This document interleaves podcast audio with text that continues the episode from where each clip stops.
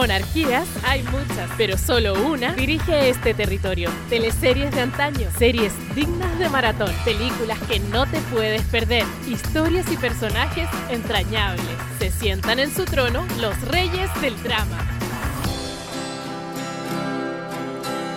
Ya sé vivir en la espera, ya sé dormir.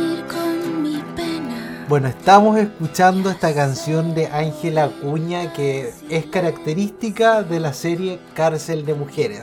Porque si pensaban que solo de teleseries íbamos a hablar y nos íbamos a quedar pegados en la época de oro de Sabatini, se equivocan.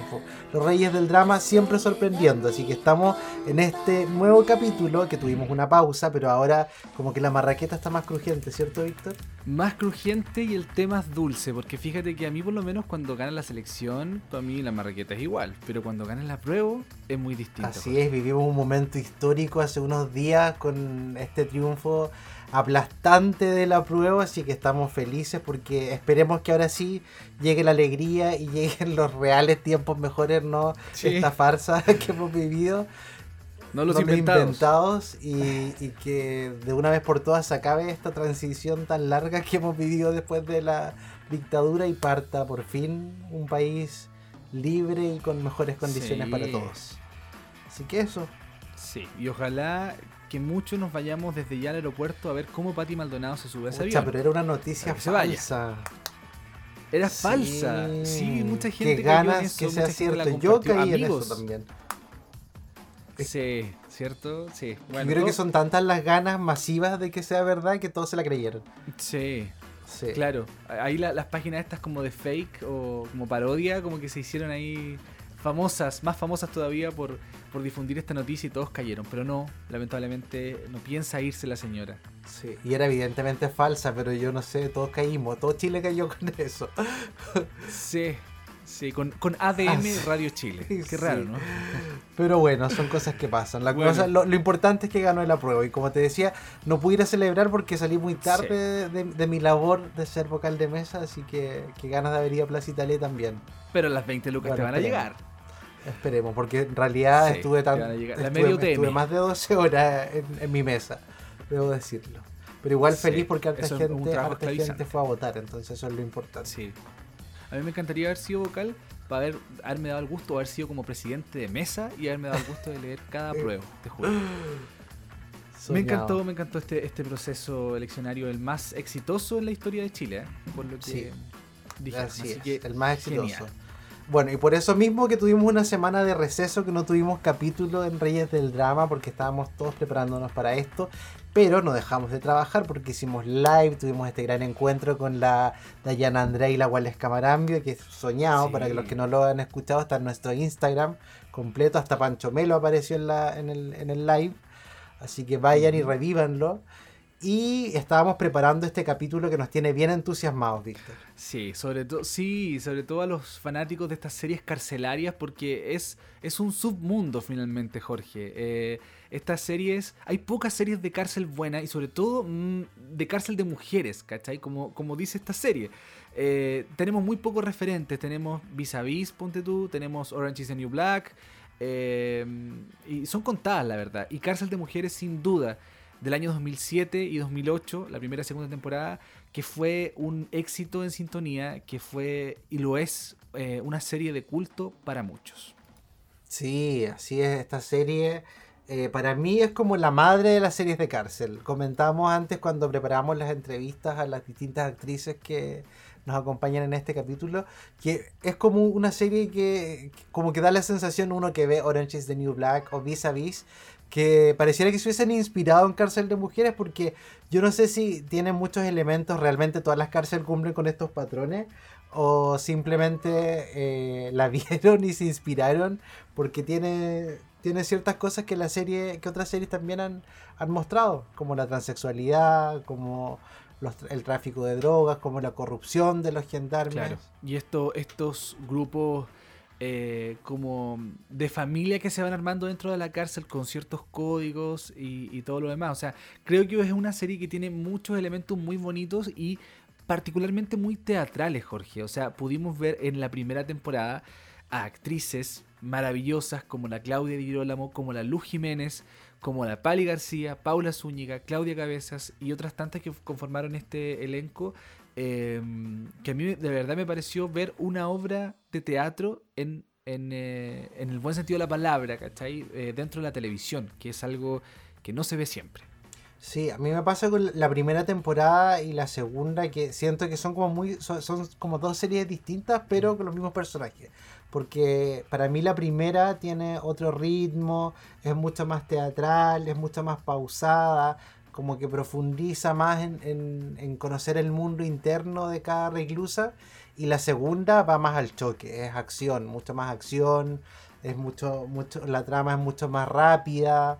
Eh, pero ambas son igual de atractivas, o sea, ambas me gustaron demasiado. Siento que tienen muchos elementos atractivos que le hacen ser una serie de culto y qué lástima que no siguieran con más temporadas. Sí, desgraciadamente eh, solo tuvo dos temporadas, se estuvo armando una tercera y vamos a estar ya hablando de eso porque sí, amiga, amigo, existió, existieron guiones, Jorge, existieron guiones para una tercera temporada, pero finalmente Televisión Nacional no dio, eh, no dio la pañe, no dio el vis- visto bueno, como que no siguió eh, armando este, este grupo que se había generado de, creativos, de directores, guionistas, un, un- un elenco que, un elenco de actrices, digamos, que sí quería continuar con el proyecto. Y desgraciadamente esto no ocurrió y hasta el día de hoy vemos gente que en redes sociales exige una tercera temporada de Cárcel de Mujeres que lamentablemente no va a llegar. Pero de todas formas nos quedamos con esta historia maravillosa, Jorge. Eh, hablemos un poquito de la primera temporada, ¿te parece? Hablemos del, argumento de la primera temporada. Claro, la primera temporada que se estrenó en el 17 de agosto del año 2007 está protagonizada eh, por Claudia Di Girolamo, que es una periodista que es Camila, el personaje de Claudia Di Girolamo, la cual eh, es acusada de haber asesinado a su esposo, interpretado por Pancho Melo, que llevaban ya una relación media tensa, estaban como al borde del divorcio porque ella tenía un amante, lo descubrió, se llevaban Mm. pésimo y eh, ella estaba muy enfocada en lo que es su trabajo, entonces dejaba la familia de lado. Y esto ya era como el- la gota que rebalsó el vaso del tema del amante. Y después viene esto que sorpresivamente una noche entra un ladrón a la casa y, ella eh, le quería pegar al, ladrón y en vez de pegarle al ladrón le pega a Pancho Melo y muere. Entonces es acusada de asesinato. No, no se sabe bien al principio si es una trampa, si ella lo quiso matar a propósito. Pero de todas formas ella se va detenida y se va a esta cárcel de mujeres. Exacto. Y es condenada a ocho años. A ocho años de presidio y llega a esta cárcel donde el mundo de esta periodista cambia por completo porque era exitosa, eh, le iba súper bien, pero tenía la cagada en la familia, básicamente. O sea, no, ni siquiera compartía un almuerzo, no, no conocía casi a su hija, ya no la veía, menos a su esposo.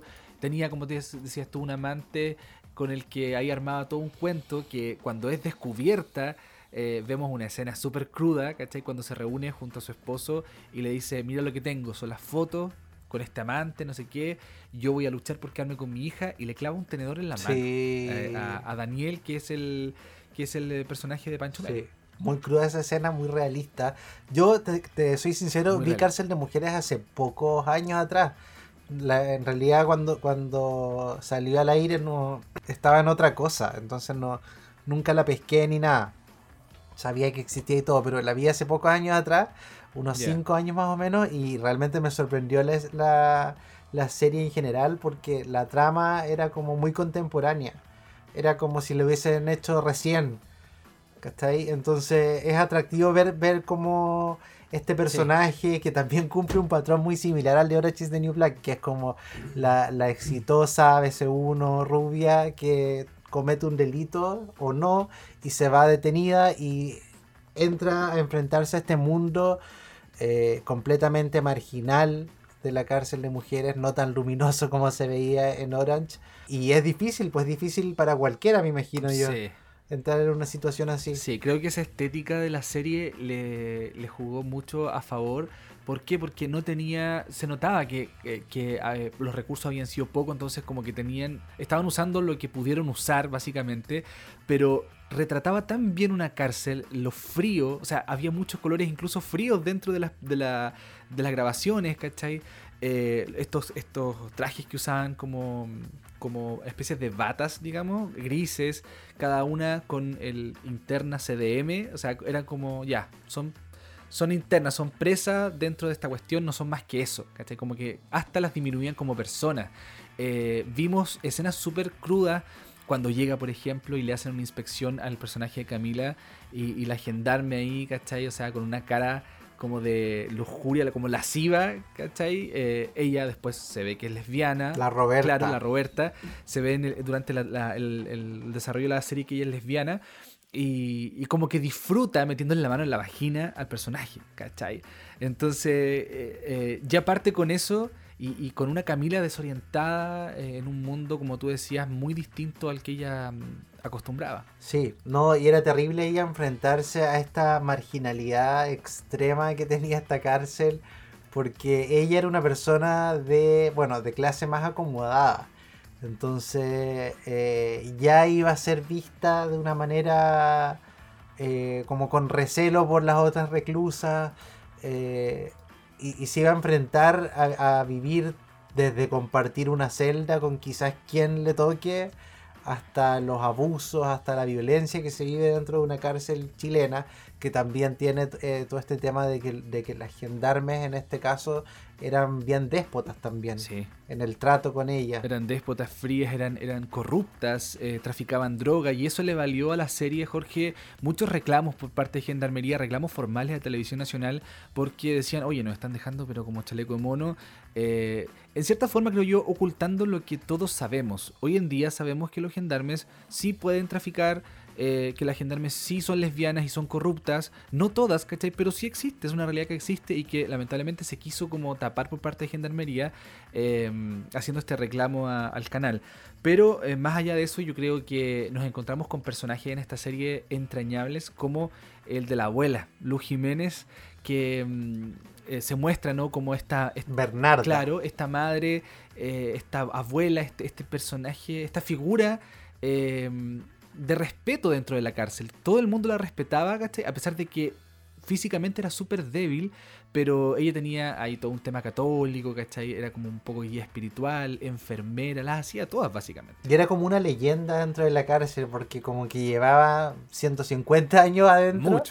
Y, y no se sabía muy bien por qué, habían como algunas teorías, pero también era, era bien respetada y bien querida dentro de la cárcel por las otras reclusas, precisamente por eso, por ser, tener como una conexión más católica quizás, por, por ser eh, más, más una figura materna, eh, no se sabía muy bien al Sí. principio por qué ella estaba espiritual. detenida. Claro. Hasta que de pronto llega Sí, su fíjate- hija también, que fue... Que Sí, llega la hija, llega la hija y ahí se descubre qué había pasado porque eh, habían abusado de su hija. Eh, y ella es la que asesina, mata al- abusador y por eso es que cae presa. Entonces, claro, ahí se muestra. Y después cuando llega la hija, o sea, eh, a la cárcel, eh, el futuro que, que le, que le había mm, dejado, digamos, este, eh, este- esta situación a su hija, de caer en la cárcel, una chica drogadicta que estaba súper perdida eh, y que llega como la Perkin No, de la cárcel. Me acuerdo que parece que se involucraba con la Raco, ¿no? Sí, en un principio era como la Perkin de la Raco. Sí, sí. Sí. Y tuvo mala suerte la, Sí. la- la Camila, la Di Girolamo, al, al entrar a la cárcel porque, claro, vemos que justo la meten en la, en la celda de la, mm, de la Paula Zúñiga, de la, la negra, eh, Calfunado, Patricia Calfunado, cae en esta celda y obviamente las chiquillas ellas tenían su tema preparado porque iba a ingresar una, había ingresado una interna con droga, con, con ovoides, y estaban esperando que los votara, que los soltara. Entonces le dice, oye, esta noche aquí tú no dormís, tú te vas a dormir donde sea, pero acá no. Y cae en la celda de la Raco, Jorge. Sí, yo me acuerdo de esa escena porque llega este, esta, esta interna que viene, claramente viene, pero pésima la amiga porque estaba con los ovoides ya a punto de explotar en su interior y, y empieza a tener como convulsiones, entonces como que no sabe muy bien Sí. qué hacer. Eh, me acuerdo que la negra le dice como, tía, tía, se cayó, se cayó. No me acuerdo cómo se llamaba el personaje. No la- qué igual pasó, tía, Sí. no sé. Sí, entonces era como que a Ah, ti te daba como, tía, no sé. como entre nervio, entre risa nerviosa toda esta situación, porque se le estaba muriendo ahí mismo, pues, y ella como que no sabía bien qué hacer. Claro. Eh, le decían que, que, si hablaba le iban a matar, claramente, le, le iban a volver leyenda, como decía. Porque, porque era un riesgo de que le pillen el negocio dentro de la cárcel, este negocio que estaba a cargo de la negra y de la Raco, pero que ellas como que se habían llegado una tregua y cada una tenía como su sector definido, me acuerdo. Sí, pues, cada una se dedicaba al tráfico dentro de la cárcel y eran las dos más grandes que, que estaban como entregando merca dentro de la cárcel, básicamente era esa, y por eso tenía esta constante rivalidad también, eh, además de otros eh, temas. Y, claro, después obviamente tiene que irse Camila a la celda de la Raco, eh, donde está con Laura, que es como... Sí, Laura, que es como su pareja, digámoslo, que cayeron juntas a la cárcel la Raco con Laura. Y, ahí obviamente Camila tiene que aceptar las reglas del juego. Y desgraciadamente hay un punto de inflexión en, la, en los primeros capítulos, que es que la Camila dentro de su inocencia, acepta la ayuda de la RACO y sabemos que en la cárcel las ayudas se pagan de ciertas formas, ¿cachai? Entonces creo que fue el gran error de Camila y... Horrible, pues, que por, por, el solo hecho que, que la Camila necesitaba urgente un teléfono porque quería comunicarse con su hija, porque no había tenido mucho la oportunidad de, de hablar bien como sobre qué es lo que pasó ya la relación estaba totalmente quebrada con ella, entonces la Camila tenía urgente esta necesidad de conversar y la Raco tenía teléfono, pues tenía acceso a todas esas cosas. Entonces, eh, sin saberlo, finalmente se involucra casi en un triángulo amoroso con Laura y, la Raco, que finalmente estaba media enamorada de ella, obsesionada, porque era bastante igual loca la Raco, o sea, se obsesionaba con la gente. Sí. Sí, por lo general tenía ese comportamiento, lo vimos incluso en la segunda temporada cuando se involucra con, con la Raulito, que en un momento la odiaba, ¿cachai? Entonces ahí uno dice, sí, efectivamente ella tenía rasgos obsesivos con, con, ciertas mujeres. Yo creo que dentro de este mismo eh, contexto de soledad también, ¿cachai? Porque hay algo que yo me fijo en la Raco y que es un personaje, miren lo que voy a decir, emocionalmente súper débil. Eh, físicamente fuerte en la primera temporada, no en la segunda. En la segunda como que no, cae mal la Raco, como que queda mal. Pero en la primera es un personaje súper fuerte. Sí. Pero emocionalmente es súper compleja ella y es súper débil, encuentro yo. Entonces como que se aferra a ciertas a ciertas eh, mujeres y además vemos que, que incluso es media cobarde. O sea, cuando organizan esta, este motín, ella todo el rato no quiere, o sea, quiere despegarse de esa idea, ella quiere llevar la fiesta en paz. O sea, si vemos una galla que que manda a matar a otra afuera, pero que no, quiere estar en un motín, ¿cachai? Como que tú decís, ¿por qué la contradicción? Y es este aspecto emocional en el que ella, creo yo, tiene una debilidad súper grande. Claro, yo creo que cada una de las reclusas tienen, están en una situación de vulnerabilidad muy grande y cada una tiene como su talón de Aquiles. Pues, cada una eh, tiene sus debilidades y cada una se ve envuelta en distintas situaciones que finalmente la hacen como flaquear ante ciertas cosas, como por ejemplo la negra que tú la ves súper fuerte, súper decidida, súper empoderada, pero sin embargo tiene una pena de amor gigante por el locojano. O, o la tanque que tiene a este hijo que no sabe que, que, que, la tanque es su papá, entonces finalmente eh, cada una tiene como sus cosas afuera que la, las hacen un poco eh, flaquear y mostrar su vulnerabilidad. Claro, y eh, otra cosa que también me llama la atención fue cuando finalmente la Raco se venga, porque obviamente le había pedido la pasada a Camila en muchas eh, oportunidades y, ella inventaba excusas porque se sentía incómoda y es eh, súper legítimo. y después obviamente la venganza es súper salvaje que le saca la cresta y ahí entra la Raco, perdón, la negra a defenderla porque obviamente Camila le había escrito una carta que terminó provocando que el loco Jano la fuera a ver.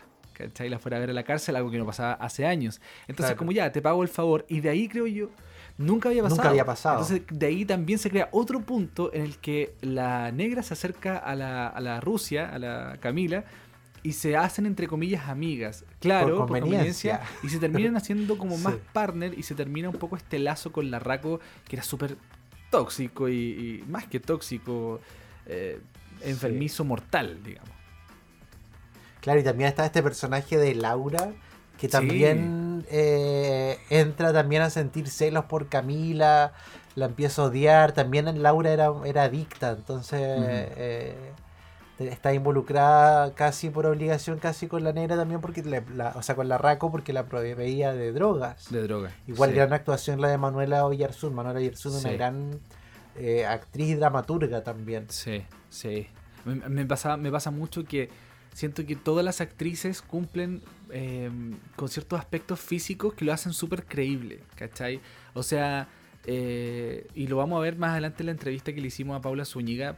eh, Paula Zúñiga ella misma reconoce que no es un rostro para televisión, ¿cachai?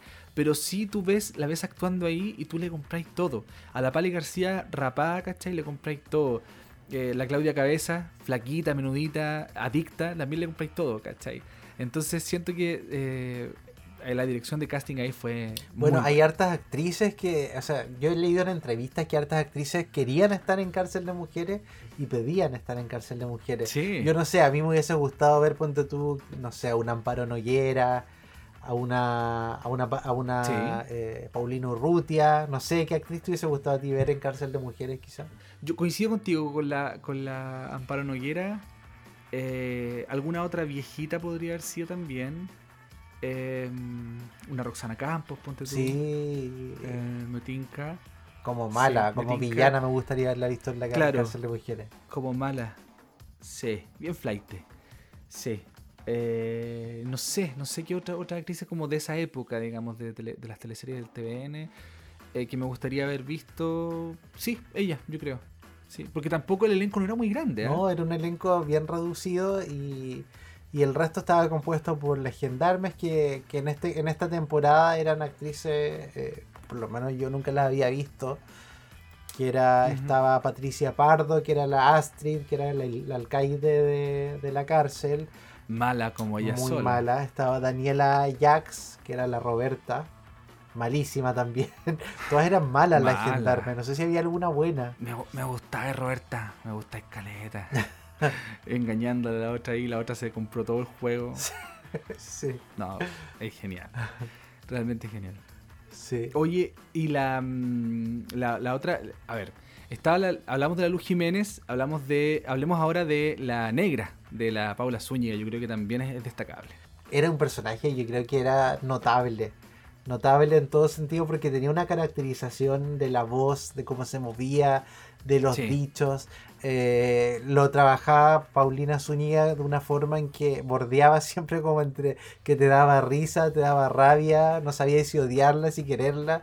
En la primera temporada era más mala, en la segunda como que se fue abuenando un poco porque era prácticamente la única buena Sí. dentro de toda la cantidad de malas que había en la cárcel. Sí, sí. Y la maternidad también, la maternidad en la segunda temporada le puso ese, ese esa pincelada como de una maternidad ternura, que fue obligada porque ella fue este personaje fue violado Sí, eh, en- entre las primera y segunda temporada Eh, fue violado por un tira por un tira, por un y esto hizo que ella quede embarazada de una Sí. guagua que ella no quería tener Oye, y la negra a mí, sí, a mí me gusta mucho como tú dices este lenguaje que va más allá del COA, se llama el lenguaje como de la cárcel. Creo Sí. que- sí. sí sí y aparte que mostraba una una una reclusa que también tenía su sensibilidad porque también se lograba emocionar mucho cuando pensaba en el loco Jano que estaba afuera eh, todo lo que sufrió en, en, en este proceso de, de, quedar-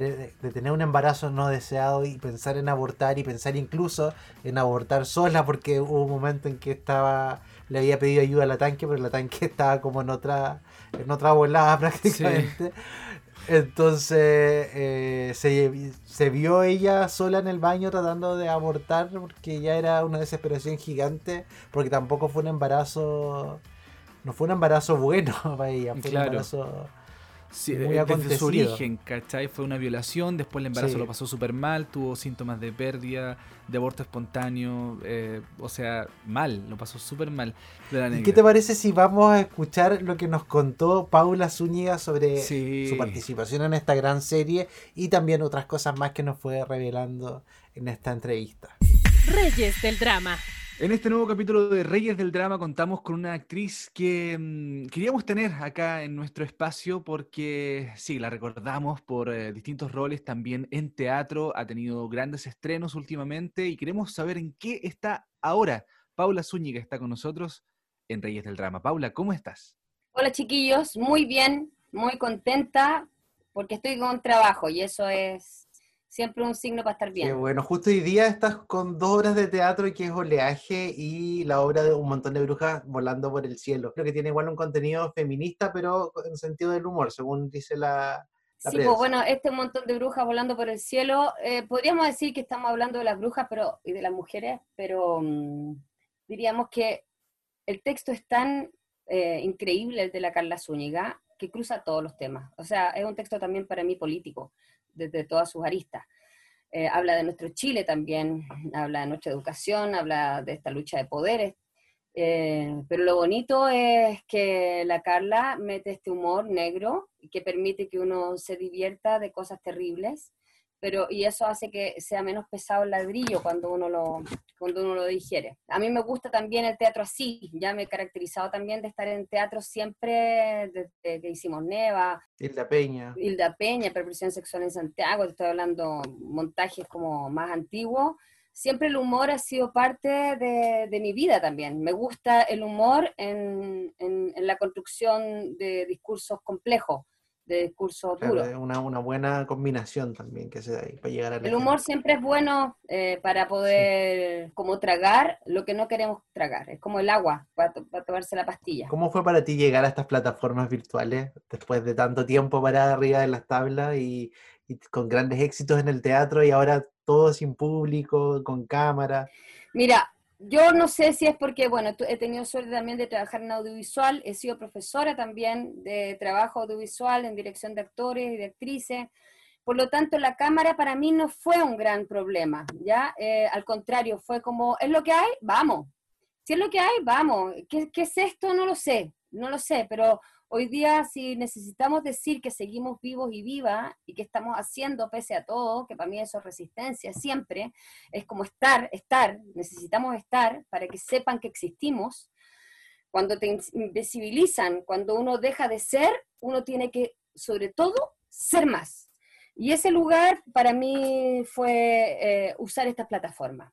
Por eso yo no me cuestiono, ni me achaco, ni digo, ya, es como, no, hoy día tengo trabajo, hay compañeros y compañeras que les encantaría tener el, espacio eh, donde yo estoy hoy día y por eso uso estos lugares para hablar de que hay hoy día una precarización extremadamente grave de nuestro gremio, precisamente porque nuestro campo laboral se cerró, los teatros están cerrados y lo más grave de esto es que, quizás hay algunos espacios que van a desaparecer producto de que no pueden tener permanencia. Somos un gremio donde el Ministerio de Cultura nos ha anulado totalmente el Ministerio de Educación nos ha anulado desde siempre, pero mucho más ahora también nos ha invisibilizado. Hemos podido solamente sobrevivir gracias a nuestras ayudas paralelas de nuestra propia comunidad, de nuestros propios teatristas, de, y en el caso audiovisual, de la gente audiovisual. Nos hemos unido en colectivo y todo, pero es un Estado que nos ha totalmente incivilizado, incivilizado hace muchos años, y un gobierno hoy día que lo que ha hecho es obviarnos.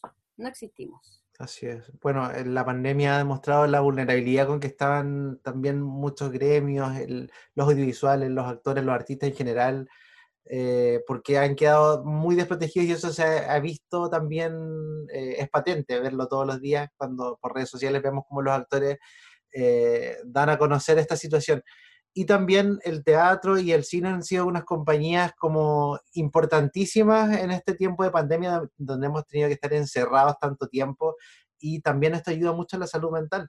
Y hace poco en el cine te vimos con dos películas, eh, como El Príncipe y también con Enigma, que también son experiencias eh, cinematográficas muy profundas porque tienen un contenido eh, social, LGTB. ¿Cómo fue para ti participar de estas, de estas producciones? Bueno, como tú dijiste, tienen contenido y cuando hay algo con contenido a mí me interesa participar. Eh, y también quienes realizan ese contenido, en este caso eh, Sebastián Muñoz con El Príncipe y también eh, Ignacio Jurisic que es de Enigma. Claro. Paula, en, en, Enigma particularmente se hace una crítica fuerte a lo que es el morbo de la televisión. ¿Qué crítica tú harías eh, al respecto? La televisión hoy día es una televisión totalmente morbosa, eh, superficial eh, y basada en, en puros estereotipos. no es una televisión que educa, todo lo contrario, es una, es una televisión bastante chabacana, de una realidad, de una exposición de, del mundo que queremos destruir todos, ¿ya? Es un mundo que no es el mundo que queremos construir hoy día todos queremos entender de que esos espacios deben ser espacios de educación en todos sus planos y que nosotros, quienes estamos en, en, en, el espacio del espectador, somos personas pensantes, no somos personas tontas, ni vacías, ni huecas, ni tampoco personas que, que nos reímos de cosas tan, tan burdas. Somos personas que somos inteligentes, los seres humanos, los seres humanos somos inteligentes, hayamos pasado no por una casa de estudio, eh, hay otro tipo de inteligencia de educación que, no, que nosotros nos merecemos. Entonces, quienes hoy día están realizando televisión son personas que no están enfocadas en querer eh, que esto se transforme. Es una educación que viene de herencia de una dictadura, que es deja de pensar, deja de opinar, porque si no te echan, eh, y la gente que hace televisión guardó su opinión y pasó a ser un figurín y una figurina eh, porque gana mucha plata, y que es la construcción de un país neoliberal. Entonces, si queremos construir un nuevo Chile, tiene que ah, votarse toda la, televisión chilena. Paula, tú durante los años 90 estuviste en un par de teleseries y en televisión con personajes muy, muy, muy distintos entre sí. ¿No te sedujo a ti el mundo de la televisión? ¿No se llevaron bien con la tele? ¿Cómo fue tu experiencia en las teleseries? Eh, a mí me pasó algo que yo me empecé a alejar del teatro, producto de estar en televisión, que fue un hecho muy puntual porque yo me metí a la tele. Daniel Caíno, que era mi pareja en ese minuto, se enfermó de cáncer y no teníamos ni un peso para pagar eh, el tratamiento de él. Y ingresar a la televisión fue empezar a tener un colchón de dinero para poder eh, mirar y prever si es que le volvía su cáncer. Pero eso después de un tiempo eh, eh, empezó a, tener una, carencia espiritual en mí, ¿ya? porque mm, dejé de estar en, las clases, en las universidades, y también dejé de, mm, de, reconocerme. Me vi de repente, yo tengo el recuerdo de verme en un auto y verme vestida de una manera y peinada de una manera, y me desconocí. Y también me proyecté. Y yo dije, quiero esto de mí, no, y ahí empecé a echar marcha atrás y volví a la universidad, me puse a trabajar con Guillermo Calderón. Después me separé del Daniel y volé y me fui a la India y me fui a Italia y, y, fui a hacer lo que siempre había querido hacer, que era viajar, estudiar, investigar. Y volví, cuando volví a Chile me ofrecieron hacer personajes, me dijeron te vas a arrepentir, ya, con mucha plata entre medio.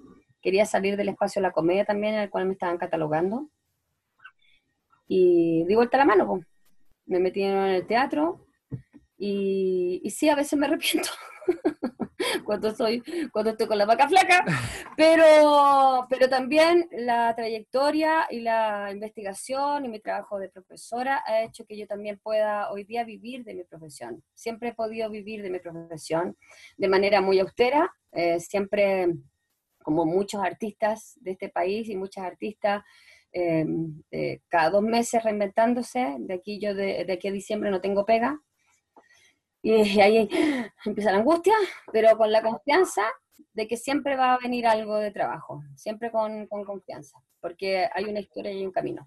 Claro. Paula, en el año 2016 precisamente tú conseguiste una entrevista a un medio eh, digital donde eh, una de las declaraciones fue que no soy una actriz que la televisión quiera tú sigues todavía eh, manteniendo esta idea, ¿verdad? Sí, por muchas razones.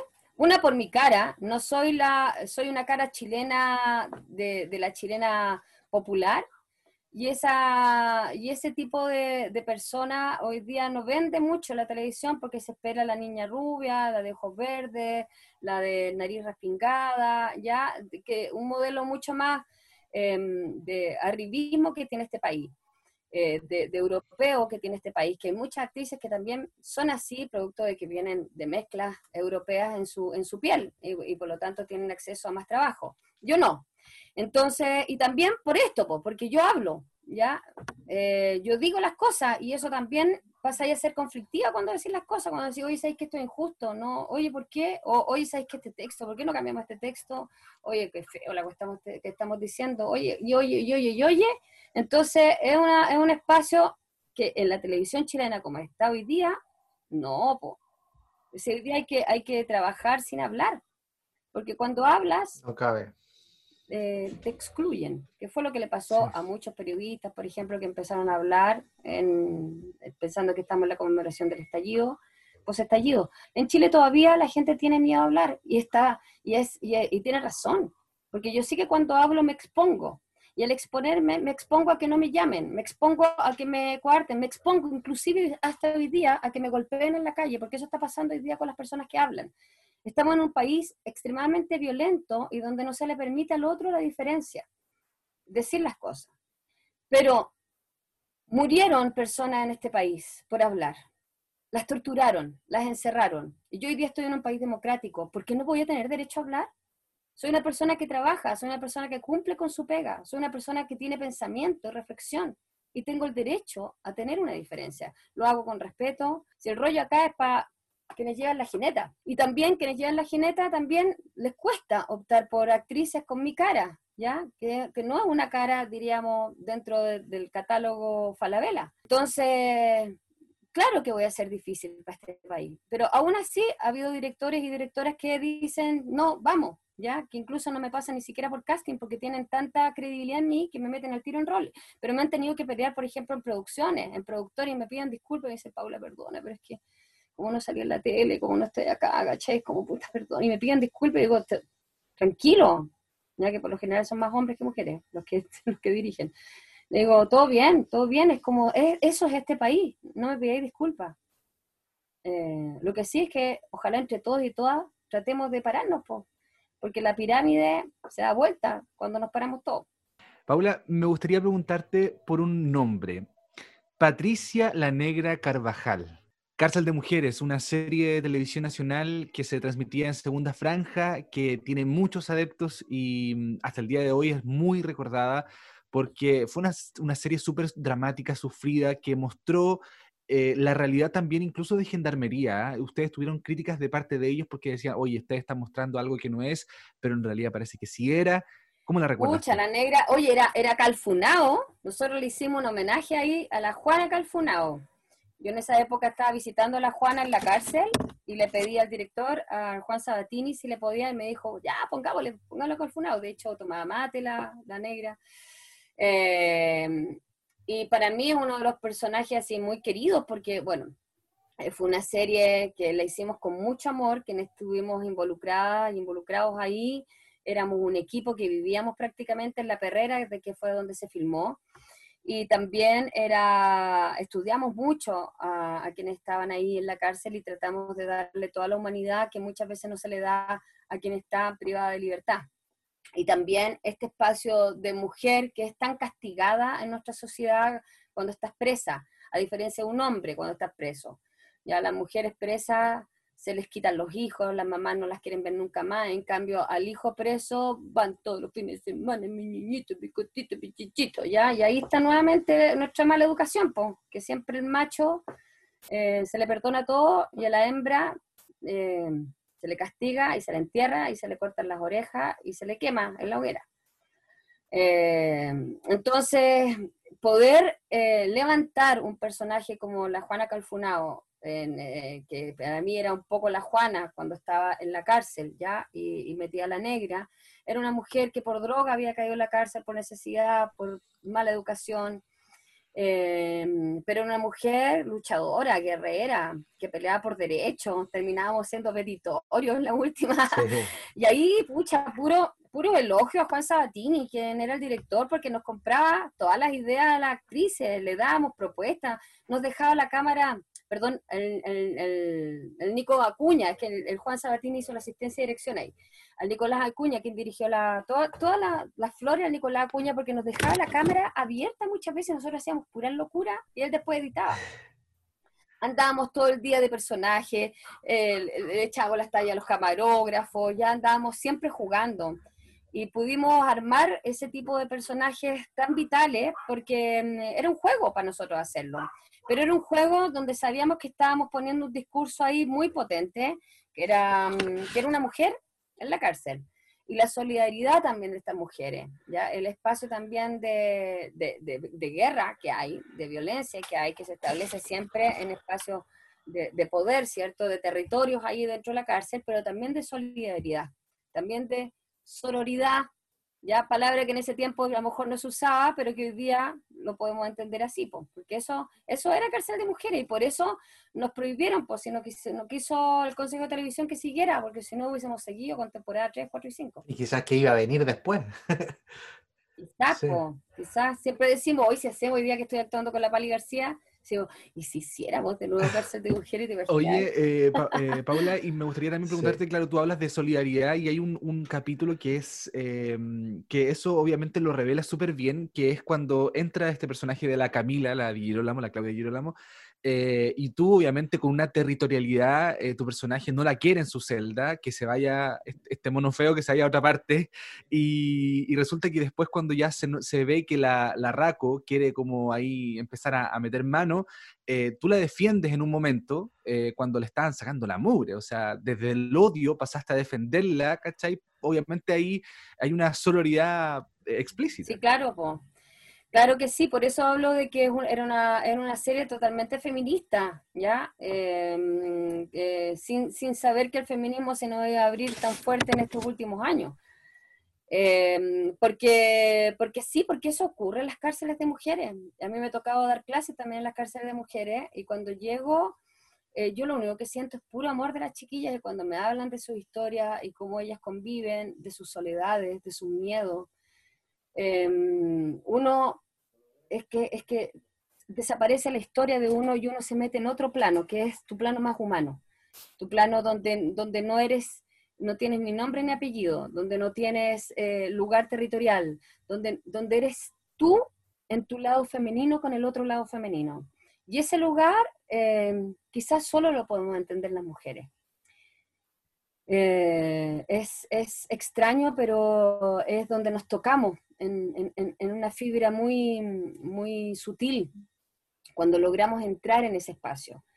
Eh, pensando en la hora, un montón de brujas volando por el cielo es el monólogo final que tira la Pali eh, en el texto de la Carla Zúñiga. Y que, que en algún lugar yo te puedo estar odiando, pero aún así yo te salvo. Aún así yo te salvo hay algo ahí que ocurre que tiene que ver quizás con nuestro espacio biológico de, traer una vida adentro. No lo sé, no lo sé. Y no, tampoco me interesa saberlo, sí me interesa sentirlo. Y ese sentimiento yo también lo tengo. Pero muchos de estos personajes también que veíamos eh, tan reales eran también víctimas. En realidad, muchos, la, gran mayoría eran como víctimas de, de, un sistema donde hay infancias desprotegidas frente a una situación de pobreza que terminan involucradas en el narcotráfico, en distintas cosas. En tu caso, ¿cómo fuiste armando este personaje? ¿Fuiste investigando? ¿Cuánto tiempo tomó? Porque me da la impresión que ahora en la televisión no están estos tiempos para preparar tan en profundidad los personajes de las series o de las teleseries. En el caso de Cárcel de Mujeres tampoco tuvimos tanto tiempo para armar. Lo que sí, em, eh, fuimos a la cárcel, investigamos y, y, lo que uno quiere es entregar un personaje humano. Entonces desde ahí yo, como te digo, tomé a la Juana Calfunao, que era una mapuche, yo estaba ahí también muy vinculada con los mapuches, veía la fuerza y la guerra y también de la injusticia, de muchas veces estar encarcelados y encarceladas. Eh, y, el sufrimiento que se vive adentro y también ese espacio finalmente de libertad que nunca te van a quitar aunque estés presa. Eso fue maravilloso y eso yo lo vi en La Juana.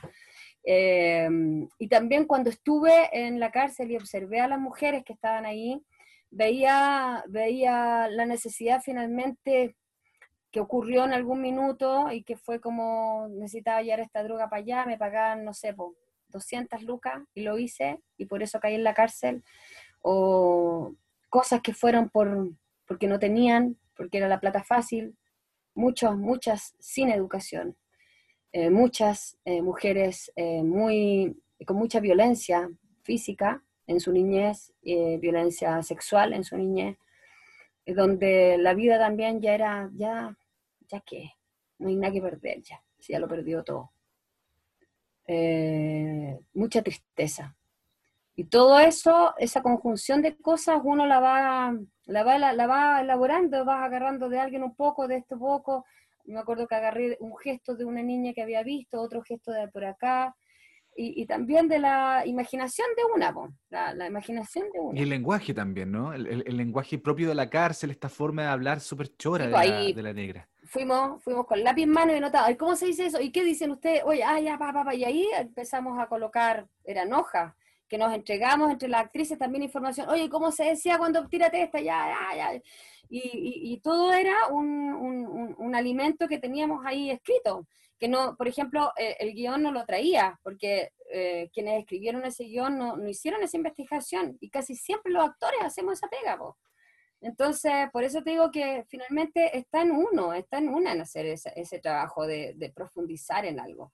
Es que cuando también estáis en espacios tan superficiales, al final decís, ay, ya. Cuando estáis solo en algo, al final tiráis la toalla. Es muy difícil estar en un ambiente que son tan rápido y, profundizar y profundizar. Las series son distintas porque te permiten estar ahí, y es un grupo que se cohesiona y ya, y, nos metemos en, una, en un desafío creativo. Pero cuando ya estás en el ejercicio de la teleserie y que es una y otra y que como más o menos que es la fórmula que ya repetí, el personaje que siempre así, que te llama para siempre lo mismo, es muy difícil que tú tengas una permanencia de estudio ahí, sino que al final es como, ya, ya, lo hacemos así nomás, ¿ya? son poco y pocas las actrices que tienen esa capacidad, pero que las hay también, quienes hacen teleseries. Ahora eso se ve. Claro. Aún así lo ves. Pero, pero sí, por las teleseries ya mm. pertenecen a una época que ya no. Sí, me, hace mucho sentido, Paula, porque tú mencionas que quisiste construir este personaje humano eh, y vemos que, que, que mm, la negra se enamora, eh, que la negra quiere, Jano que está afuera, eh, y que después queda embarazada producto de una violación, súper violento todo esto. ¿eh? Imagínate los temas que estábamos tocando, por eso nos censuraron en esa época. Porque yo decía, oye, es una violación. Por un PDI. Entonces no, no, no me permitan que yo así porque ya porque voy a ser mamá y todo, ay, quiere la guagua. No, tiene que haber un conflicto ahí, que puede ser de que sí, se encuentre con un bebé, pero también le pasa algo con ese bebé, no, no es tan limpio eso, no es tan, mm, ¿ya? No es tan, no es tan simple, pues, es una violación. Y puedo perfectamente rechazarlo. Yo había planteado rechazarla, ¿ya? Pero ahí no me la, no me la compraron en la totalidad. yo, yo no quería, ¿ya? Precisamente porque quería el discurso, poner ahí el discurso, es decir, eh, no por el hecho de tener un hijo tú tienes que quererlo y amarlo, porque es una historia tan fuerte la que uno vive con una violación que yo tengo todo el derecho también a decir no quiero ese hijo, porque ese hijo o esa hija me va a cruzar todo el tiempo un trauma que no he podido solucionar. Toda la vida. Y eso, yo, yo como mujer tengo derecho a eso, ¿ya? Y ese niño tendrá derecho a tener una familia o una madre que lo quiere que no lo maltrate por ese trauma.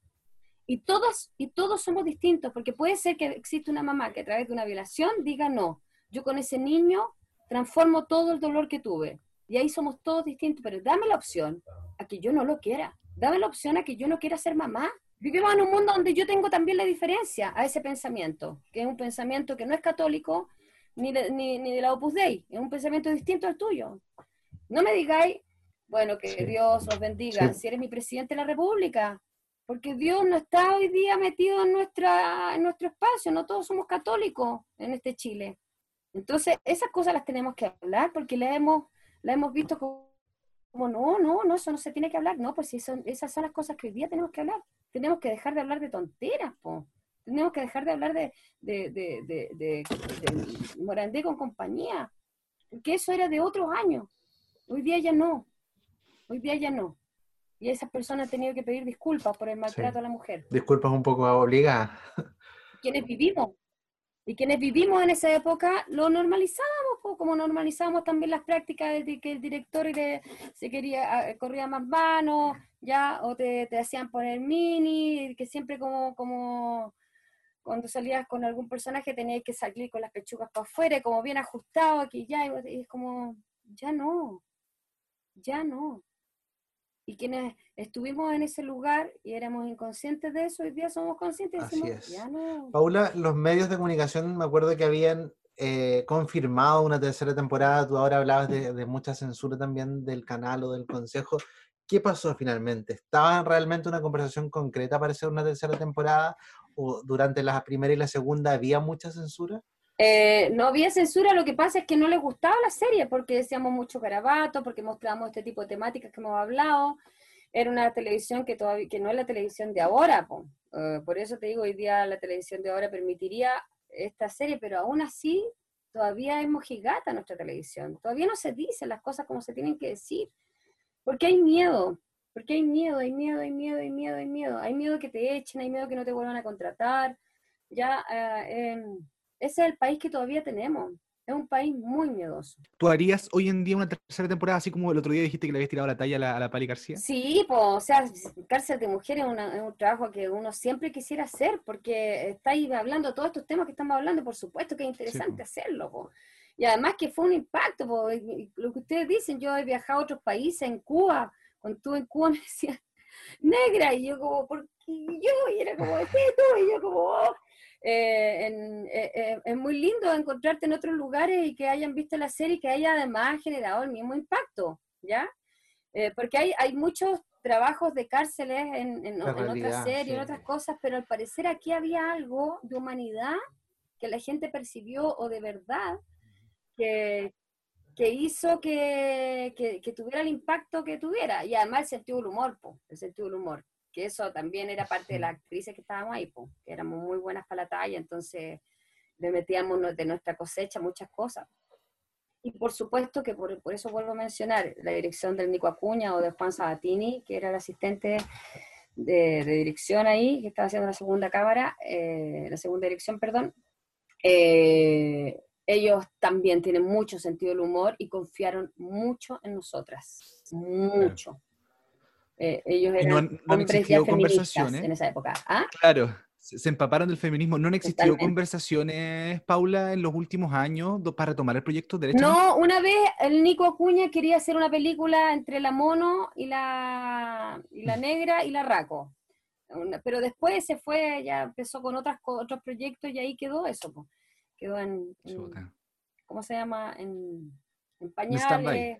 Y por ahí habrá quedado, claro. Comentamos antes de, la entrevista con Víctor de que hemos visto otras series de cárceles, pero y, no hay ninguna que uno se involucre tanto como con cárcel de mujeres.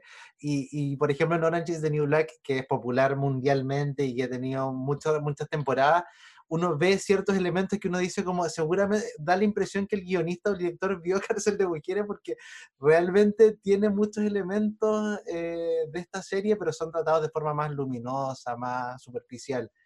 Entonces, eh, de verdad que para nosotros es una de nuestras series favoritas porque fue hecha realmente, con, se nota un trabajo profundo de los actores, de la dirección, sí. todo. Era muy, muy bonito. Sí.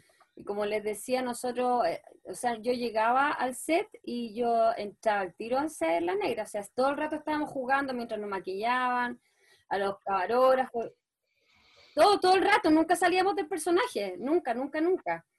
Porque había que tener la... Es que, es que, ¿Qué le decían los camarógrafos? De, una entrevista, como les decía, yo también hablaba de esto.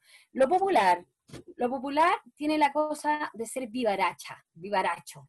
¿ya? Y esa es la, presencia más eh, notable que tiene el espacio popular y por eso el arte, el mejor arte viene del espacio popular, porque tenéis la capacidad de mirar, ¿ya? De esta, palabra que a mí me encanta también de lo popular, el ser escurrido, ¿ya? El ser escurría, que es como en dos segundos captaste y, captaste el todo.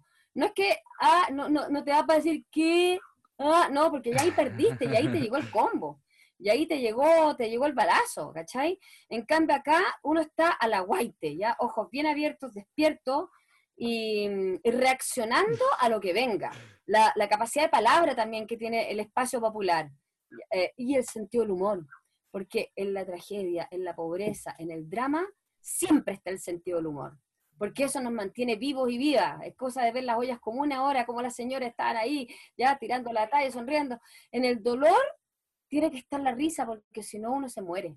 Y la risa te permite la, soltura, el relajo y, el convivir con otro en, la celebración, aunque sea, aunque sea en la pobreza. Ese sentido del humor era permanente en cárcel de mujeres. Y han pasado 13 años ya, o sea, más, sí, 13 pues, años. para ser exacto, sí. Sí, pues, y, y, desde ahí, claro, había muchas cosas mías también que yo incorporaba, también mi propio sentido del humor, pero había estudio detrás, había harto estudio, había formas de mirar ya, eh, y, y, y, formas de, de, confrontar y de atacar, que yo lo tengo mucho más en la palabra, llamar argumento, pero aquí había que salir con el cuerpo, la negra salía con el cuerpo, se metía nomás.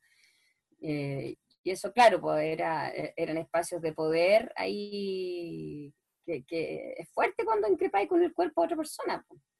Ya, pero, pero, pero es el espacio de la calle, el espacio de la calle, el espacio de la sobrevivencia, el espacio animalesco, el espacio instintivo, y si no salís, totalmente. Y, y, y, con su amistad y con la mono eran geniales. Esa dupla era espectacular verla porque dentro, dentro de, de, toda la tragedia de repente tenían cosas muy chistosas y como que te descolo descolocaban al, al, al, espectador porque era como de, de, pasáis de la risa al llanto de una manera pero muy rápida. Paula, te queremos agradecer un montón por esta entrevista, de verdad que es un honor para nosotros tenerte acá. Queremos saber ahora qué se viene para Paula Zúñiga, qué, qué proyectos tienes aparte de estas dos obras de teatro que nos comentabas, qué se viene. ¿Algo en el audiovisual? Sí, sí, eh, hay hay, hay unas cosas de cine, proyectos Fondar, ahí que uno se mandan proyectos Fondar. Eh, voy a hacer un cortometraje ahora, eh, luego, la próxima semana. Todo como les decía, como he vivido toda mi vida, ya, eh, inclusive cuando estaba en la tele, que también ahí era mes a mes. Eh, la vida mía es cada dos meses, cada tres meses, después viene la incertidumbre. Eh, nunca tengo armado un año, porque la vida de un artista, sobre todo si es teatrista, nunca vive así. Y la, la clase tampoco da para vivir, entonces uno hace 12, 13 trabajos mensuales para poder trabajar, para poder vivir, esa es la pega mía. Yo he tenido muchos logros, he tenido muchas satisfacciones y aún así no tengo estabilidad económica y lo más probable es que no la tenga nunca en un país como este. Pero también esta realidad se levantó en todos los países, también en, en, otros lugares. La diferencia está en que en otros lugares también está un poquito más eh, normado, yo te diría en los países más europeos que en nuestros países, pero también tiene que ver con, con, la lógica social que ellos tienen a diferencia de Latinoamérica. Latinoamérica cruzó por la misma precarización que nosotras y nosotros, o sea, esta cosa es terrible y sí tengo la suerte de decir que amo lo que hago y lo que hago lo hago con amor. Genial. Paula, muchas gracias por esta entrevista. Un abrazo grande, que estés súper bien. Gracias a ustedes. Reyes del drama. Ahí estábamos conversando con la actriz Paula Zúñiga, quien interpretó a la negra, este personaje súper querido. Eh, que tiene muchos códigos. ¿eh? Ella quiere mucho a su monito, a, a la Raulito. ¿Eleuteria se llama? Sí, Eleuteria, sí, la Raulito. Eh, es, su gran, es su gran hermana, ¿cachai? Y se producen algunas escenas, sobre todo en la segunda temporada, cuando la Raulito sale en libertad, eh, unas, unas escenas que te aprietan el corazón. ¿cachai? O sea, las dos llorando, la negra, una, una, un personaje súper fuerte, súper agresivo también, súper violento cuando quiere serlo, llorando ahí es como, puta, ahí, ahí está la humanidad, ¿cachai? O sea, los, los, lazos que se van formando dentro de la cárcel. No, y la negra también tenía todo este tema de la sororidad, porque ella, eh, sí. si bien era, era bien malula, porque no hay, no hay que ocultar nada, que era sí. bien malula, pero también eh, en cierta forma cuando veía que una mujer, otra de sus compañeras lo estaba pasando mal, ella también se lograba poner en el lugar de ella y ver cómo poder ayudarla. Sí. Y si había que golpear a alguien para poder hacerlo, lo hacía. Lo si hacía. había que sacar la cuchilla, lo hacía. Eh, su sueño era poder escaparse de la, de la cárcel en la primera temporada sí. y tenía todo este plan que finalmente fue un desastre y terminó en un desastre mucho más grande todavía. Eh, entonces, eh, siempre mantuvo esta amistad con la Raulito que fue muy profunda también eh, con, con, la Camila cuando lograron, lograron, ser un poco más, llevarse un poco mejor. Entonces era un personaje sí, que también tenía una nobleza de fondo. Bien en el sí, fondo, pero estaba. Exacto. Pero tenía, tenía sí. una nobleza y, y claro, eh, era súper valiente, eh, o sea, pasaba cuestiones igual súper cuáticas, o sea, recordemos que la metían en celdas de castigo y le sacaban la cresta, ¿cachai? Que fue otra de las, de las de las cosas que conocimos de, de cárcel de mujeres, los rosados. El patio de los rosados que le llamaban ellas, que era un, un lugar de tortura, de mal llamado a premios ilegítimos, finalmente eran tortura. O sea, la interna que se portaba mal terminaba los rosados, que era lo peor. Claro, es que después de este motín donde, donde la señora Astrid, la, la alcaide de la cárcel, fue como secuestrada prácticamente. Eh, la, la otra gendarme murió, entonces Roberta, fue sí. un desastre de proporciones mayores. ¿Quién fue la que mató a la Roberta? ¿Fue la. Eh, mm, ¿Fue la Raco o Fue la Raulito. La Raulito. Porque le sacan la cresta. Le... Ah, sí, pues le clava un destornillador. Sí, varias veces así. Y- sí, Y la mata, sí. sí. Y después usa la ropa de ella para escaparse y toda la cuestión. Sí, la Roberta. Claro, las pillan y, y se empieza a incendiar la cárcel. Bueno, estamos haciendo mucho spoiler, pero Sí, me imagino que la gente igual la vio ya. eh, es parte de... Sí. Igual la vio. Y si no, está en YouTube completa, la Completa. primera y la segunda temporada para que la vayan a ver. Si Yo ahí la vi. Nunca la vi al aire. Yo la vi al aire. Yo debo decir que las dos temporadas las vi al aire y las he visto en YouTube. Ah, bueno, después la repitieron, ¿eh? El 2017, 2018 la repitieron. Creo que solo la primera o la segunda. Mm. Eh, parece que las dos. Filo, la cosa es que yo me acuerdo que eh, la vi la primera vez el 2007 y 2008. Después vi la repetición en televisión.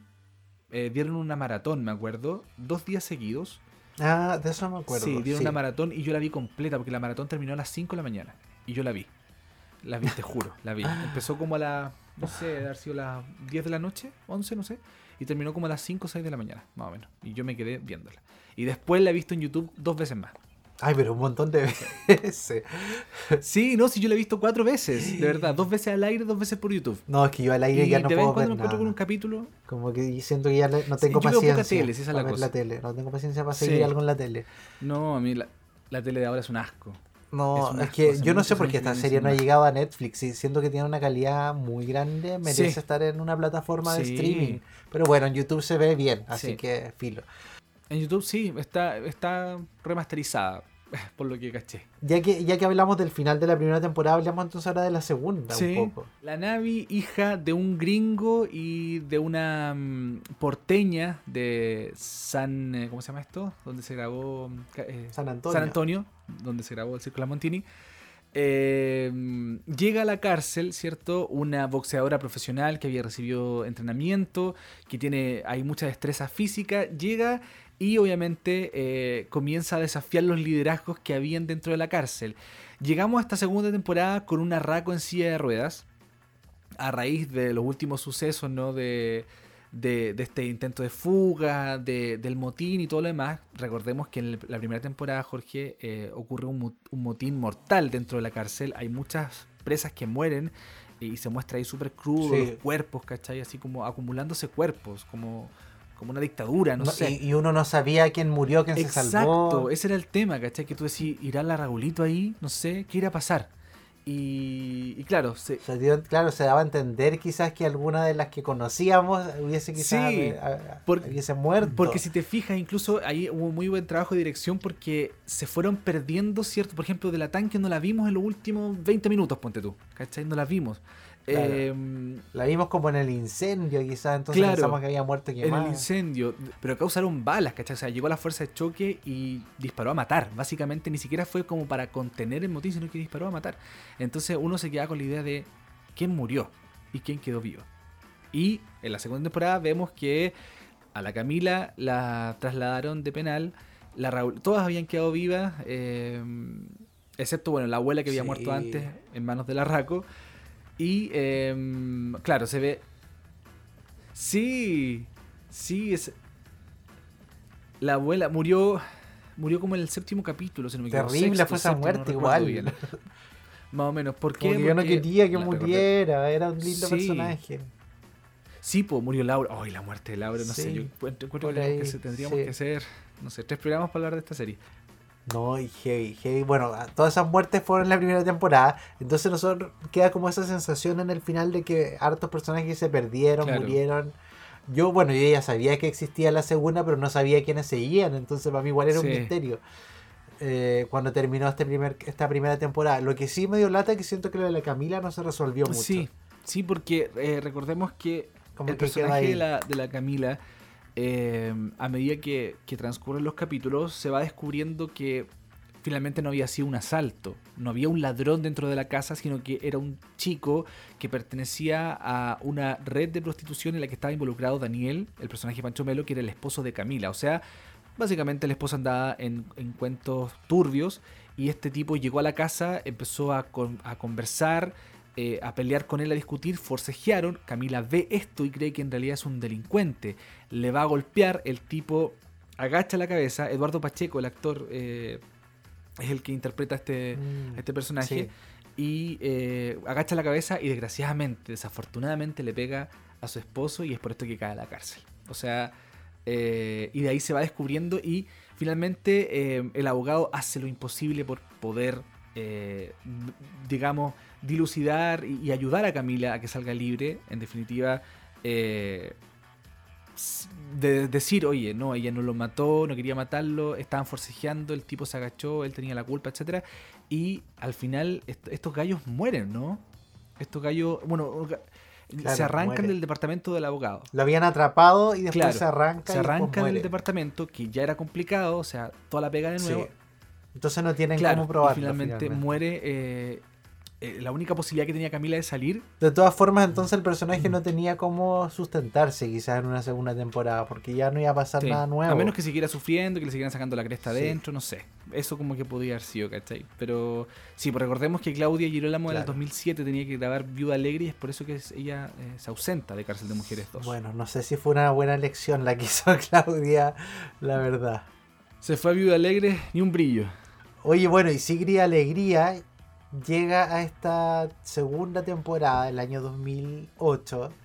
Ella había grabado, estaba grabando en esa época, eh, no sé si fue antes o después del Señor de la Querencia, pero fue después del Quien te mira, que llega a, a Cárcel de Mujeres.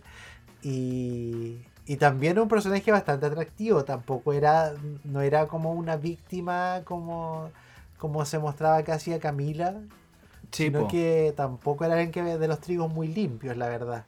Sí, po. Sí, ella estaba ahí eh, encargada de tráfico de drogas, tenía todo su círculo dentro, eh, era como la nueva, la que mandaba, ¿cachai? Porque obviamente el liderazgo de la Raco, estando en silla de ruedas, como que había disminuido, como que ya se le veía como, como un, un viejo cacho, básicamente. Y Era la nueva líder del grupo. Sí, ella era la nueva líder, sí. Y con la Sí. negra también, que también tenía su, su, su gente, ¿cachai? También tenía como su liderazgo dentro de la cárcel. Trataban todas de Claro, mandar. y como la negra, la, la negra eh, se había escapado, pues entonces después llega a la cárcel de vuelta Sí, en esta po. segunda temporada y se encuentra con que está esta, esta gringa que le dice que no saben de dónde salió y por qué ella ahora es la líder. Está la Raco a muy mal traer, entonces no, ya tiene como cero liderazgo, pero sí, sí tiene el, lidera- el liderazgo sobre la Raulito, que ahí tiene Sí. 100% autoridad. Entonces la negra se ve como una situación muy rara donde no está la Camila, es- está la tanque en otro mundo porque está loca Sí. Y se ve muy sola y empieza a enfrentarse a esto viendo eh, a este personaje que era muy fuerte, muy potente, que también tenía su Perkin, Sí, la, la Navi tenía su Perkin que era la, la flaca. La flaca, oye, estupenda la flaca, altísima, Andrea Zuckerman. Sí, Tú me dijiste Sí. de ella que ella era, ¿qué cosa? hacía stand-up comedy, salió en otras series, en otras teleseries. Ah, y, y también sí con personajes más chicos y también fue parte de, las de las actrices Regi. que denunció a Arbal Abreu. Mira, ya. Súper. Sí, Sí. pues, entonces ella era como la Perkin de la Navi, digamos, era como su asistente. Obviamente era menos, menos desgraciada que la Raco para el trato, pero sí, pues ahí se veía todas. Pero era como una relación había ahí. Sí, era una relación. Era una relación de pareja. tal. Sí, sí. eh, de hecho, ella, la, la Navi, se veía como que, no sé, da, da la impresión o se sugería que era bisexual porque se acercaba mucho al alcaide, a Julio Milostich. Eh, y como que vimos alguna... Este alcaide que era un tiro al aire. Sí, sí, era, era- era esos gallos que tú metí en un puesto por pituto probablemente, o vaya uno a saber por qué, pero como que dice, si me mando una cagada me, me echan, no sé qué estoy haciendo aquí, básicamente, cómo me gané este puesto, vaya uno a saber. Pero, pero sí, Como un Lavín Jr. claro, era como una especie de Lavín Junior, bueno, para el trago, ¿cachai? Cuando, cuando pasaba situaciones tensas, tenía una relación muy tormentosa y tensa con su pareja que se quería ir, tenía un hijo, después se involucraba con la psicóloga, ¿cachai? Eh, y No me gustaba la psicóloga a mí. muy pechoña. Era muy pechoña. No, no sé, muy no mojigata, me gustaba la ¿no? actriz, yo creo. Ah, ya. No, a, mí, a- Sí, a mí no me sí. incomoda. ¿Sabes que Eso me fijé. Ella andaba como con, un, con una cruz cruz y tenía unos virgencitas y toda la cuestión. Que a mí como que me molesta un poco el exceso de religión en las series. Sentía que era como un poco una caricatura, como con ese Con pelo. el pelo corto. como, no sé, Corte era pelela, como una sí. caricatura, sentía. Me hubiese gustado quizás ver a otra actriz haciendo Sí, ese ¿eh? personaje. No sé quién razón. es ella, nunca la había visto. Valentina Fernández se llama. Sí. ¿Qué será de ella? Me voy a meter a Wikipedia más rato. A buscar. ¿Qué habrá sido esa actriz? Oye, Paulina García con un moicano impactante en esta temporada. Sí, sí. Cada vez eh, una figura más masculina de Arraco eh, y que en la tercera temporada, y lo vamos a contar, o, o- sí lo vamos a contar, lo vamos a contar, eh, se esperaba que en la tercera temporada la Raco llegara a la cárcel nuevamente, Ah, pero esta vez como un hombre, ¿cachai? Operada, eh, iba a ser un hombre y se iba a... Sí, trans. Y, y de ahí, obviamente, regresaba a la cárcel y la Navi dentro también. Imagínate Oh. lo maravilloso que hubiese sido esa tercera temporada que lamentablemente no tuvimos. Terrible. Un personaje que cada vez está más enajenado, como que eh, de la primera a la segunda temporada vemos una evolución de cómo está cada vez más loca, más mala, más siniestra en realidad, ¿no? No tanto loca, sino que siniestra. Eh, y hablamos de eso y mucho más con Paulina García. Pali García, esta gran actriz chilena, premiada en el extranjero por grandes películas como Gloria, eh, actuó en Narcos hace poco de Netflix. Entonces, una actriz, pero máxima. Para mí ella es una ídola de, de las teleseries, de las series, de todo. Sí, admirable. Sí. Y su papel de Raco quedó en la retina de muchos. Y hablamos con ella y nos contó algunos entretelones y detalles de cómo fue interpretar a Raquel Larraco. Reyes del drama. Hoy contamos con eh, la presencia de una gran actriz en esta segunda temporada. Paulina García nos acompaña. Pali García, como le dicen sus amigos, ¿cómo estás? Bienvenida. Bien, qué gusto, muchas gracias. Igualmente, gracias. el gusto es nuestro de tenerte aquí. ¿Cómo, cómo ha estado esta, esta cuarentena para ti, este, esta pandemia? ¿Cómo lo ha pasado Pali García con esta pandemia? La he pasado trabajando igual, inventándome trabajo, la verdad, básicamente, eh, porque el trabajo, eh, como lo entendíamos y, y con la remuneración que le entendíamos, para nosotros ya no existe. No hay esa posibilidad. Me invento trabajo para no, para no morir en medio de este desastre cultural que ha significado para nosotros la cuarentena. Hice una película para México, hice una obra de teatro para la Finisterra y hemos, que se llama La Familia, la dirigió Luchureta, un texto sobre un texto de Marco Antonio La Parra, usamos una parte que adaptó eh, Luis Ureta, lo hicimos con Pancho Melo y damos funciones de vez en cuando. Ahora el 6 de noviembre damos eh, dentro de un festival que hace Mori, hacemos otra función de eso. Y acabo de estrenar en sala un montón de brujas volando en el cielo de la Carla Zúñiga, eh, que, que en, el fondo, es de- en el fondo es decir, seguimos aquí, estamos trabajando, estamos trabajando para ustedes, eh, queremos seguir adelante. Pero, pero para el público está siendo difícil ver, seguir viendo cosas por Zoom. Está siendo duro para el gremio, súper duro, porque no tenemos ni una, ni una protección. Y yo debo ser de las actrices beneficiadas, digamos, eh, porque he tenido trabajo. Súper.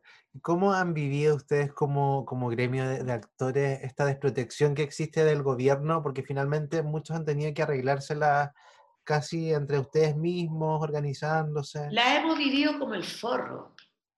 La verdad es que como el soberano forro, ¿qué querés que te diga? Eh, ha, sido, ha sido un desastre de marca mayor. Hay gente que está, que está desesperada, hay gente que está vendiendo, bueno, ese- todo el mundo se reinventa, venden, venden huevos, llevan, llevan frutas, verduras a la casa, el que no hace rapi. eh, es doloroso porque muchos de ellos han invertido mucho tiempo en estudios y preparación para hacer lo que hacen. Eh, muchos de ellos son actores premiados, reconocidos, y están, o actrices premiadas y reconocidas, y están en una inopia total. Eh, la, red de actrices eh, de Chile ha logrado armar una convocatoria tal que nos ha permitido, a la que pertenezco por supuesto, eh, nos ha permitido ir eh, en ayuda de muchas mujeres actrices que teniendo hijos eh, y teniendo que quedarse en casa no tienen ni una posibilidad de trabajar. Entonces, hemos estado en eso, hemos hecho cinco fondos desde RACH, hemos recibido ayuda de, fundaciones, que, de mujeres que nos han, eh, que han eh, eh, voluntariamente se han acercado a ofrecernos protección y, ayuda económica concreta. O sea, si no fuera por toda esa iniciativa, no sé qué habríamos hecho. O sea, no, yo no sé, no, no quiero pensar, hay muchos actores el, número de actores en el país debemos ser unos 3.000. Yo creo que trabajando deben haber como 40. Muy poco. Sí, sí, es que yo tal vez incluso menos, ¿ah? puede que esté equivocada en el número. Y luego que hayamos podido acudir en ayuda de las actrices, yo creo, creo que hemos alcanzado como a que están dentro de la red, yo creo que hemos alcanzado, no sé, cerca de 100, pero no estoy segura pienso en todos los demás y es espeluznante. O sea, te aseguro que están en una pobreza extrema.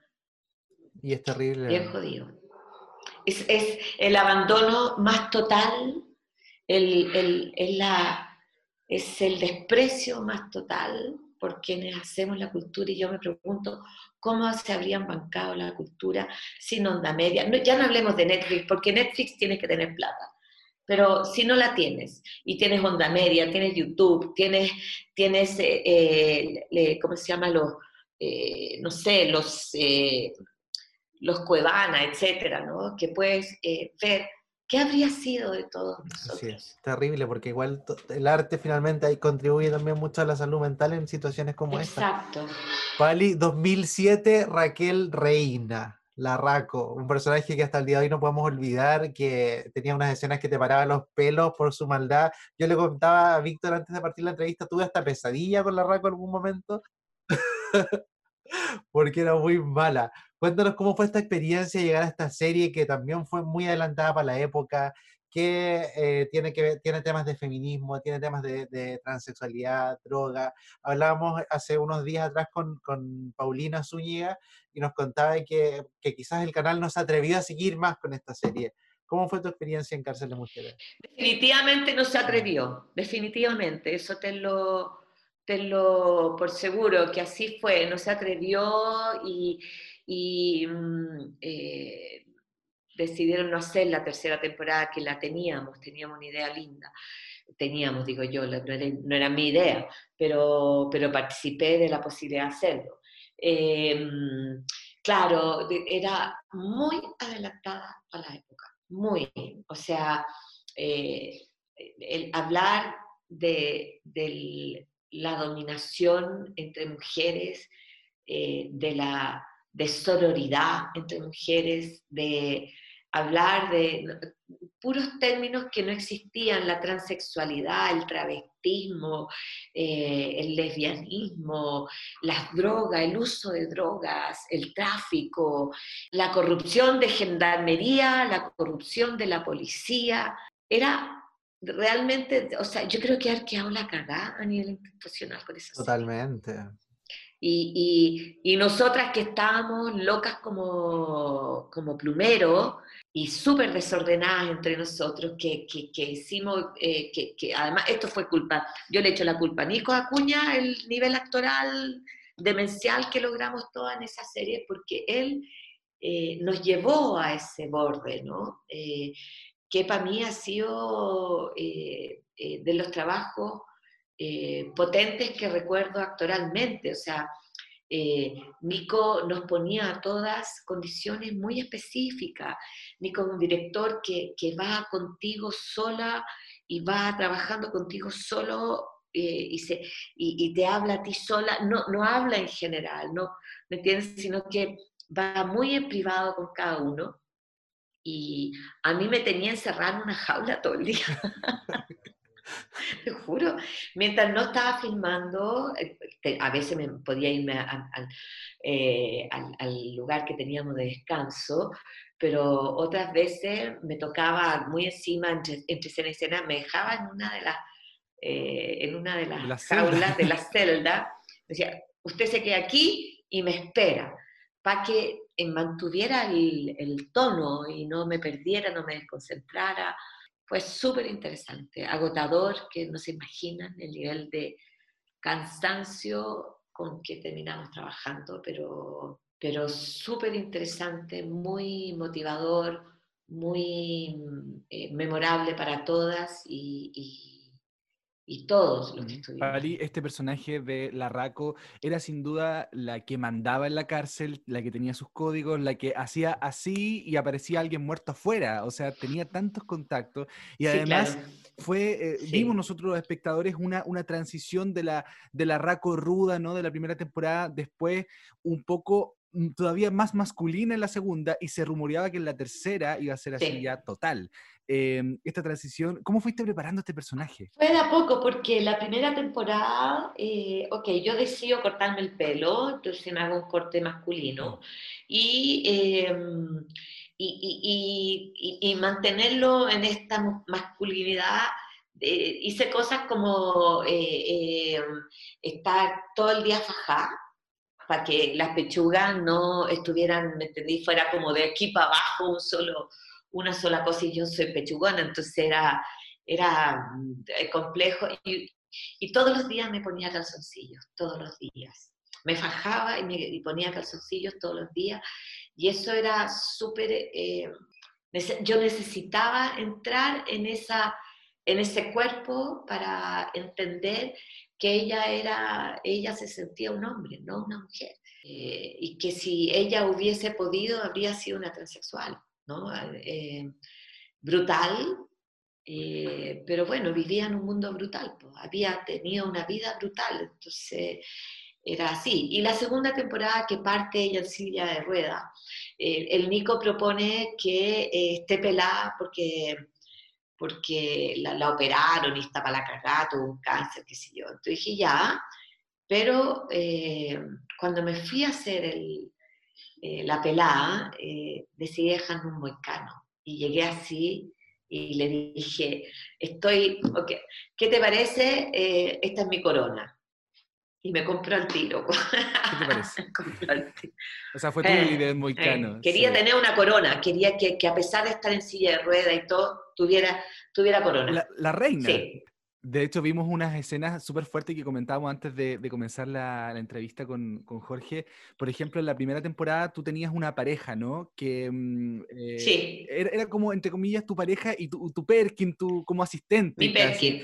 ¿cachai? Y llega este personaje de la Camila, de la Claudia de Girolamo, y, y, tú como que le echas el ojo, obviamente este personaje le echa el ojo, y comienza esta rivalidad entre tu pareja y la de Girolamo, y finalmente provoca que ella te traicione, y después tú la matas y finges así como que sorprendía, que atroz, que se murió, no sé qué, o sea, o sea, de, una, de lo malévolo te lo encargo. No, mala, mala, mala. Yo de escena en donde, en donde mato a la Luz Jiménez. En que ella me dice, ven para acá, que te quiero, y, y, es la Lula que me quiere matar. Y, y yo me acuerdo de esa instancia que voy, la, la, veo entrar al baño y hago como, se la busco ella. y, la mato y la masacro, no es que la mate, la masacro. Entonces ese, le meto como 12 cuchilladas, una cuestión así terrible. No se vio, pero se ve el cuerpo de ella. Entonces todo es como, era bien gore también, no si era muy adelantada. Para Chile era este personaje se iba evolucionando en su enajenación cada vez más, porque la segunda temporada la veíamos más hardcore todavía. Claro, y, el, y, muere. No sé si se acordarán ustedes, pero el, la, la, mata. Claro, y no, le habían puesto una inyección que te paraliza. Una inyección. la, misma que usaron Romeo y Julieta. Ese veneno. Eh, y volvía y Sí, pues, volvía transexual. Sí, pues y se supone Volvía que, lo- comentaba con Jorge también antes de partir, eh, se supone que este médico que a ti te inyectaba era parte como de tus contactos, ¿no? Que te inyectaba esto y te hacía fingir, Sí, era claro. como, oye, ya, se Sí, murió, claro. se murió la que nos tenía la escoba en la cárcel, podemos descansar y despiertas en la ambulancia. Y ahí todos dijimos se viene la tercera. Viene la tercera. Sí. No, no. No, Sí. no quisieron. No quiso, no quiso, no quiso la- el canal en ese momento. Contaba no quiso. Paula Zúñiga que, que ella feliz lo haría, sí. Feliz. Feliz, yo también, feliz, imagínate, me encanta la vida.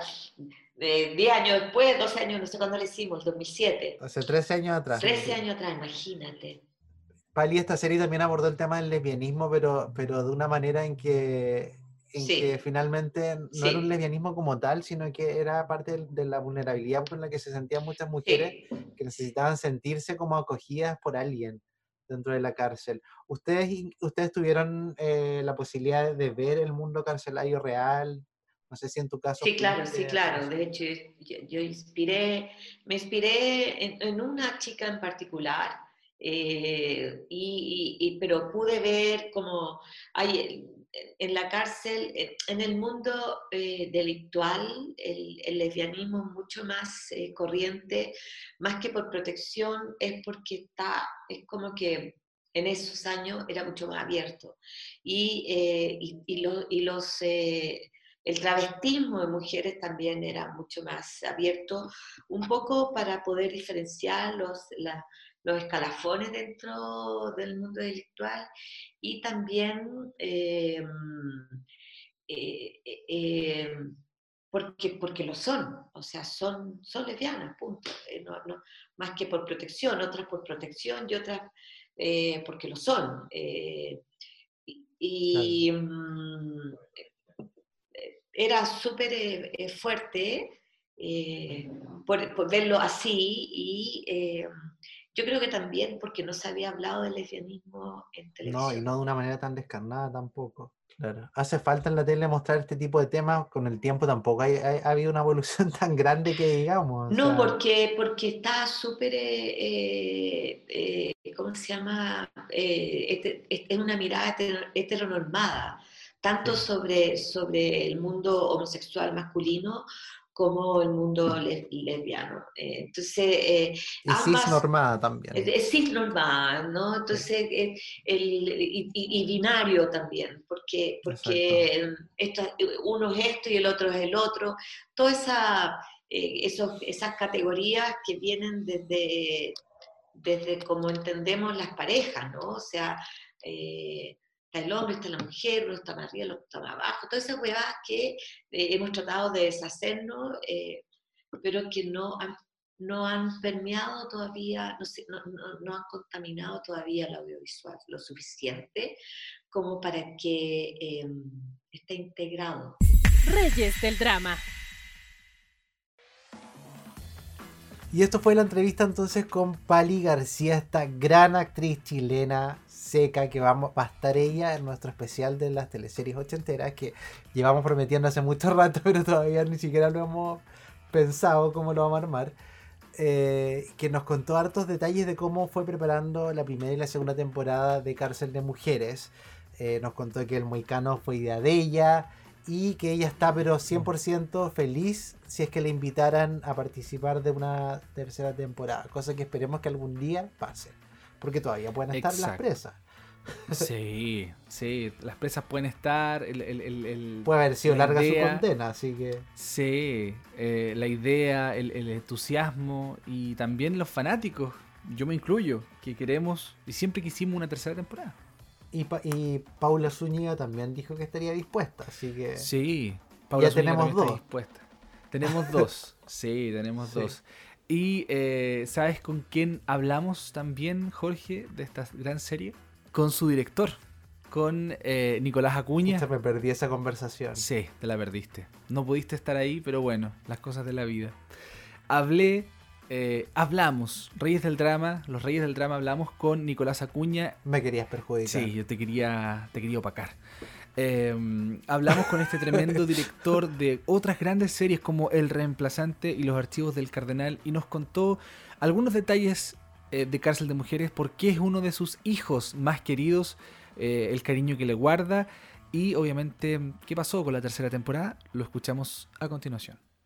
Reyes del Drama. Tremendo eh, director de cine, productor, guionista. Eh, usted seguramente no lo ha visto, pero sí ha visto su contenido, que es la verdad maravilloso, ha obtenido premios por aquello. Nicolás Acuña está hoy con nosotros, director de series como El Reemplazante, eh, Los Archivos del Cardenal, Cárcel de Mujeres, entre otras tantas. Nicolás, bienvenido. ¿Qué tal? Hola Víctor, ¿cómo estás? Muchas gracias por invitarme a tu programa. Contento de estar aquí. Cárcel de Mujeres, esta serie que en lo personal nosotros con eh, Jorge, que estamos conduciendo este programa, nos encanta mucho, eh, siempre quisimos, siempre anhelamos una tercera temporada y lo conversamos con el elenco, te lo conté por correo también, eh, lo conversamos con la Pali García, con la Paula Zúñiga y la Helen Cáceres, y, la verdad es que es una obra de arte para nosotros. Eh, nosotros nos gusta mucho el tema de, lo popular, de, esto medio clandestino, del mundo triste de la cárcel. Me imagino que también eh, quieres mucho a Cárcel de Mujeres. Sí, fue de mis primeros proyectos en televisión. Era un proyecto difícil y que también juntó mucho talento. El guion de Luis Emilio Guzmán. Juntamos un grupo increíble de actrices, como tú dices, eh, liderado por la Pali García. Bueno, en la primera temporada también Claudia Girolamo, Claudia Cabeza, Paula Zúñiga, Helen Cáceres, hay una cantidad de actrices, eh, Manuela Oyarzún, eran muchas, muy talentosas. Cristian Carvajal también. Cristian Carvajal, eh, Milostich, Julio. Eh, bueno, en la segunda temporada, Sigrid de Alegría. La Sigrid. Sí, no, yo creo que fue un proyecto también bastante osado en instalar temáticas complejas, como es el tema de cárceles en países pobres, eh, con la discriminación doble que sufren las mujeres. Con, queríamos eh, indagar en esas temáticas de marginales, como tú dices, y de segregación, y de alguna manera que están fuera de los grandes medios de comunicación y son realidades que muchas veces no se conocen y, Cárcel de Mujeres retrató eso, pero desde un lugar también más artístico, más conceptual, eh, más que desde un lugar más documental, digamos. Tiene una ficción, nuestra propuesta estética era bastante usada, osada, perdón, y, y un poquito más poética en ese sentido. El referente que teníamos era una, voz una serie norteamericana que se llama Oz, que es muy interesante. De hecho, claro, eh, nosotros vemos Cárcel de Mujeres y, vimos después eh, series de Netflix como Orange is the New Black y decimos, hay ciertas coincidencias, da la impresión que se inspiraron en Cárcel de Mujeres, que Cárcel de Mujeres fue un precursor de temas como el lesbianismo, por ejemplo, como la corrupción en gendarmería, Nicolás, que, que, existe y no tenemos por qué taparle, no tenemos por qué decir, no, si eso no pasa, no, no, no existe tráfico de drogas entre las mismas gendarmerías darme hacia las internas, en fin, o sea, un montón de temáticas. Mira, ¿sabes lo que pasa? Es que, para ser sincero, este es un género que inventan los italianos en los años 70 y que de alguna manera, que es como una especie de, tenía una línea un poco más como erótica, eh, y que también los argentinos desarrollan, eh, también mucho en la literatura. O sea, es un género, ¿no? La, la, las series de cárceles, las, de cárceles de mujeres, pero nosotros quisimos darle una vuelta a, ese, a, esa, esa, propuesta estética con contenidos locales, digamos, ¿no? Eh, sí hay una serie que para nosotros nos parece demasiado parecida, sobre todo los personajes de la Pali García y, algunos eh, giros de guion, que es una serie que vino después en HBO que se llamaba Capadocia, ¿no? Esa serie sí que es muy, muy parecida a Cárcel de Mujeres, por momentos excesivamente parecida. Con mucho más presupuesto, por supuesto. Claro, por HBO. Oye, y este, esta forma, por ejemplo, de hablar, este, porque más que un lenguaje eh, típico de la cárcel, eh, llega a ser como poética, las coincidencias de repente, las situaciones que se van dando. En cada capítulo pasa algo que te deja así, pero ni siquiera es como, como ya, vamos a ver qué pasa el próximo capítulo, sino es que es como, y quiero verlo ya, o sea, unas situaciones impresionantes que ocurren en cada capítulo. O sea, son ocho capítulos que se hacen cortos, básicamente. Sí, yo creo que hay un trabajo muy, muy, bueno de Luis Emilio Guzmán, que con él yo he trabajado muchos años. Hicimos también los archivos Cardenal. Antes habíamos hecho una serie que se llama Justicia para Todos, Hotel para Dos. Veníamos trabajando hace muchos años juntos Y, y, la verdad es que Cárcel de Mujeres nos permitió, nos dio mucha libertad creativa y, pudimos de alguna manera desarrollar un montón de cosas que teníamos, que veníamos incubando en nuestros proyectos anteriores. Claro, como de repente el, mismo tema, la fuga, por ejemplo. En el tercer capítulo ya se ve una fuga, que es muy común en las cárceles.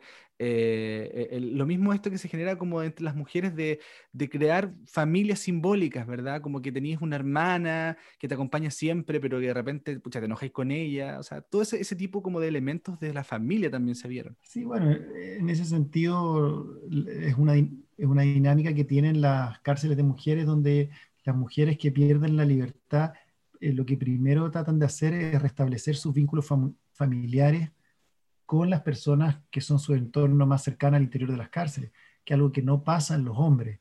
¿no? Eh, las mujeres rápidamente arman su familia al interior de las cárceles y eso le, genera una dinámica muy distinta a las cárceles de hombres.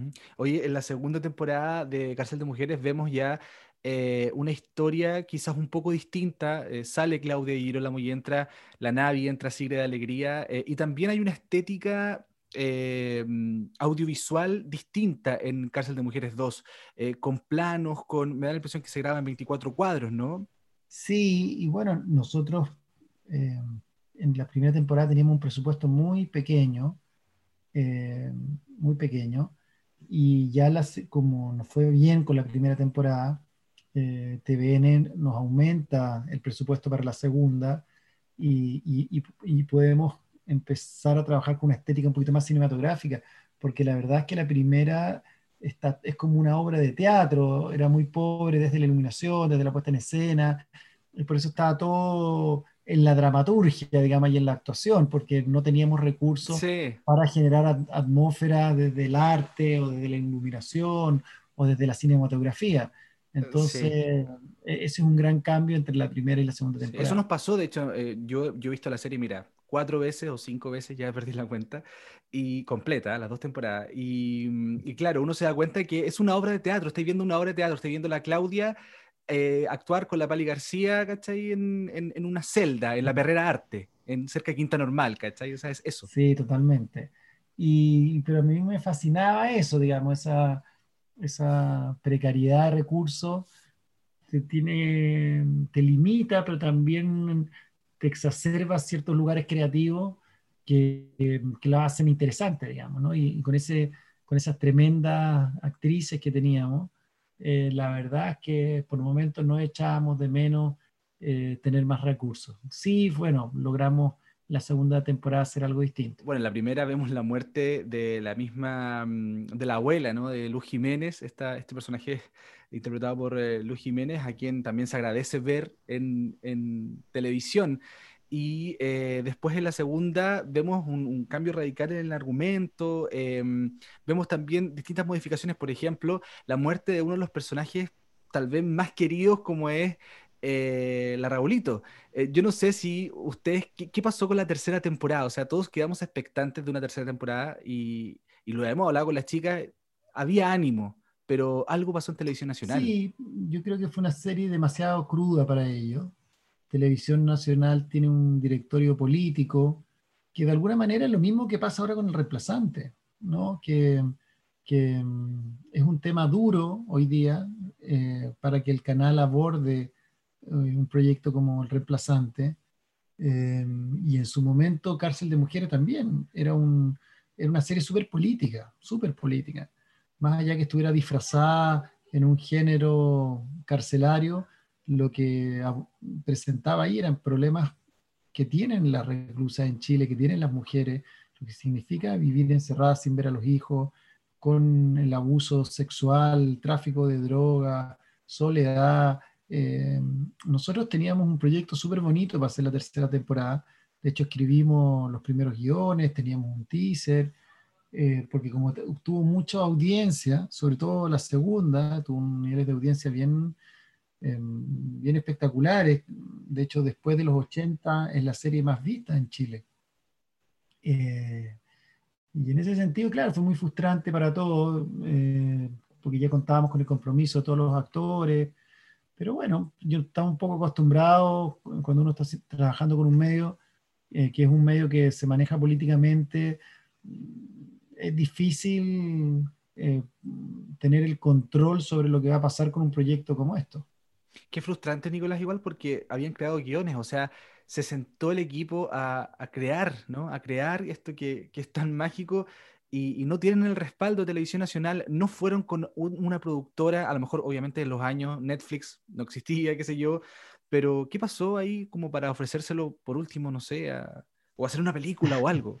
Bueno, yo creo que eh, es tanta la energía que se requiere para hacer proyectos audiovisuales de esta envergadura que si no hay una sintonía clara entre, entre el equipo creativo, los productores el canal de televisión, se hace imposible. Llega un momento que uno tiene que abandonar porque eh, es mucha las expectativas que uno pone ahí, el trabajo, y, y si uno se queda pegado ahí, es súper complejo, digamos, ¿no? Para los actores, para los directores. Entonces, en un momento hay que soltar y fue lo que hicimos, digamos. Siempre hemos querido revivirla, pero van pasando los años. Yo he estado con, con mucho trabajo, con otros proyectos, y Luis Emilio también, y bueno, para que los actores, y la cosa se empieza a diluir. pero por lo menos eh, han, ha existido un ánimo de, de, a lo mejor regresarlo a la vida quizás en un tiempo más, vaya uno a saber lo que pasa con el mismo reemplazante. Sí, no, yo lo veo difícil. Cárcel de Mujeres es un proyecto que, lo hicimos hace muchos años, le tengo mucho cariño, pero no creo que yo por lo menos vuelva a abordar ese proyecto. Pero, pero tengo muy bonitos recuerdos, eh, mucha gente como tú. Eh, yo creo que una serie de culto, ¿no? Y esto agarró ese carácter, porque es bien extraña, es bien extraña. Y la gente que, que la vio y que la disfrutó tiene un recuerdo muy intenso de ese proyecto. Y eso a nosotros nos hace sentirnos bien y, sí. Sí, a mí me pasó que, por ejemplo, se emitía a la par con Alguien te mira, no sé si te acuerdas. Sí, sí, sí, me acuerdo. Y eso también nos dejaba mucha audiencia. O sea, nosotros veníamos después de ellos. Después de ellos. Y a mí me pasaba por lo menos que yo como que con Cárcel de Mujeres como que me quedaba muy pegado y de hecho cuando me encuentro con un capítulo en YouTube aleatorio, me quedo súper pegado viendo, ¿cachai? Entonces como... Era como un combo terrorífico. Exacto, eso me pasaba con Cárcel de Mujeres y por eso todos esperábamos la tercera temporada. Por ejemplo, eh, el mismo hecho de, y no sé si estaba contemplado en el, en el guion o no, el personaje de la Raulito, de la Claudia Cabezas, eh, se suicidaba después de, una, de, un, de un final súper tormentoso para ella emocionalmente. ¿Estaba contemplado que ella volviera en la tercera temporada o no, no, porque bueno, uno tiene que ir sacrificando algunos personajes eh, queridos, como lo hacen toda la serie, y le tocó a la Raulito, que era un, personaje entrañable, increíble. Pero la, la muerte es tremenda. yo recuerdo que fue una de las escenas más difíciles que me tocó hacer en ese momento, y para la Claudia también. Fue todo un, bueno, cuando se muere un personaje en una serie, un momento difícil para todo el equipo porque de alguna manera sabe que, que no va a volver, que no va a volver. Pero también lo enaltece, le da un lugar que, que muchos personajes no tienen. Reyes del drama. Oye, qué grande Nicolás Acuña, este gran director de, de, cine y de televisión chileno. Qué ganas de mandarle el currículum me dan ganas de, aprovechar que ya tenemos su correo. Sí. Yo, ¿sabéis qué? Yo feliz trabajaría con él. Sí, aunque sea haciendo el aseo en alguna serie. Sí. De hecho, él, nos dijo, em, mándeme el link para escuchar el programa. Ah. Así que probablemente lo va a escuchar. Aprovechamos de pasarle el dato entonces. Comunicador visual, periodista acá, periodista locutor tenemos. Tenemos, eh, somos materia dispuesta. Tenemos un staff completo. Para lo que necesite. Nicolás, sí. llámanos. Ah. Para la eh, tercera temporada. la verdad es que. Mira, a mí hay dos personas con las que me gustaría, como eh, productores y directores visuales, que me gustaría trabajar. Uno es Pablo Illanes. Y por la admiración a Cárcel de Mujeres con, y al reemplazante, Nicolás Acuña. Me gustaría, de verdad, con, eso, con ellos dos trabajar eh, aunque sea de asistente de dirección, ¿cachai? Aunque sea de utilero, no sé, lo que sea, ¿cachai? Como estar dentro de grandes producciones. Aunque sea en rojo la película 2. Claro, una cosa así. Entonces, sí, pero bueno, eh, hablamos con, él y, Y mira, fíjate que en off él me comentó, obviamente habíamos terminado la entrevista, y en off él me comentó esto de la, de la Raco. Recordemos que el personaje de la Raco en la segunda temporada aparentemente muere en manos de la Navi, que le saca la cresta, eh, en, un- en una pelea Sí. de 5 minutos de todo vale. Y aparentemente había muerto, pero mira la audacia y la astucia de, esta, de este personaje eh, de la Raco, que ella mueve sus hilos y hace que un doctor llegue a la cárcel, un doctor nuevo, ¿cachai?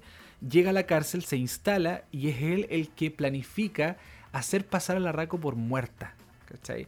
Entonces la Mm. tercera temporada eventualmente iba a mostrar el regreso de la Raco, pero no como la Raco como tal, Jorge, sino que operada, iba a ser un hombre como tal, se iba a someter a una cirugía y se iba a, mm, a meter en la cárcel como gendarme.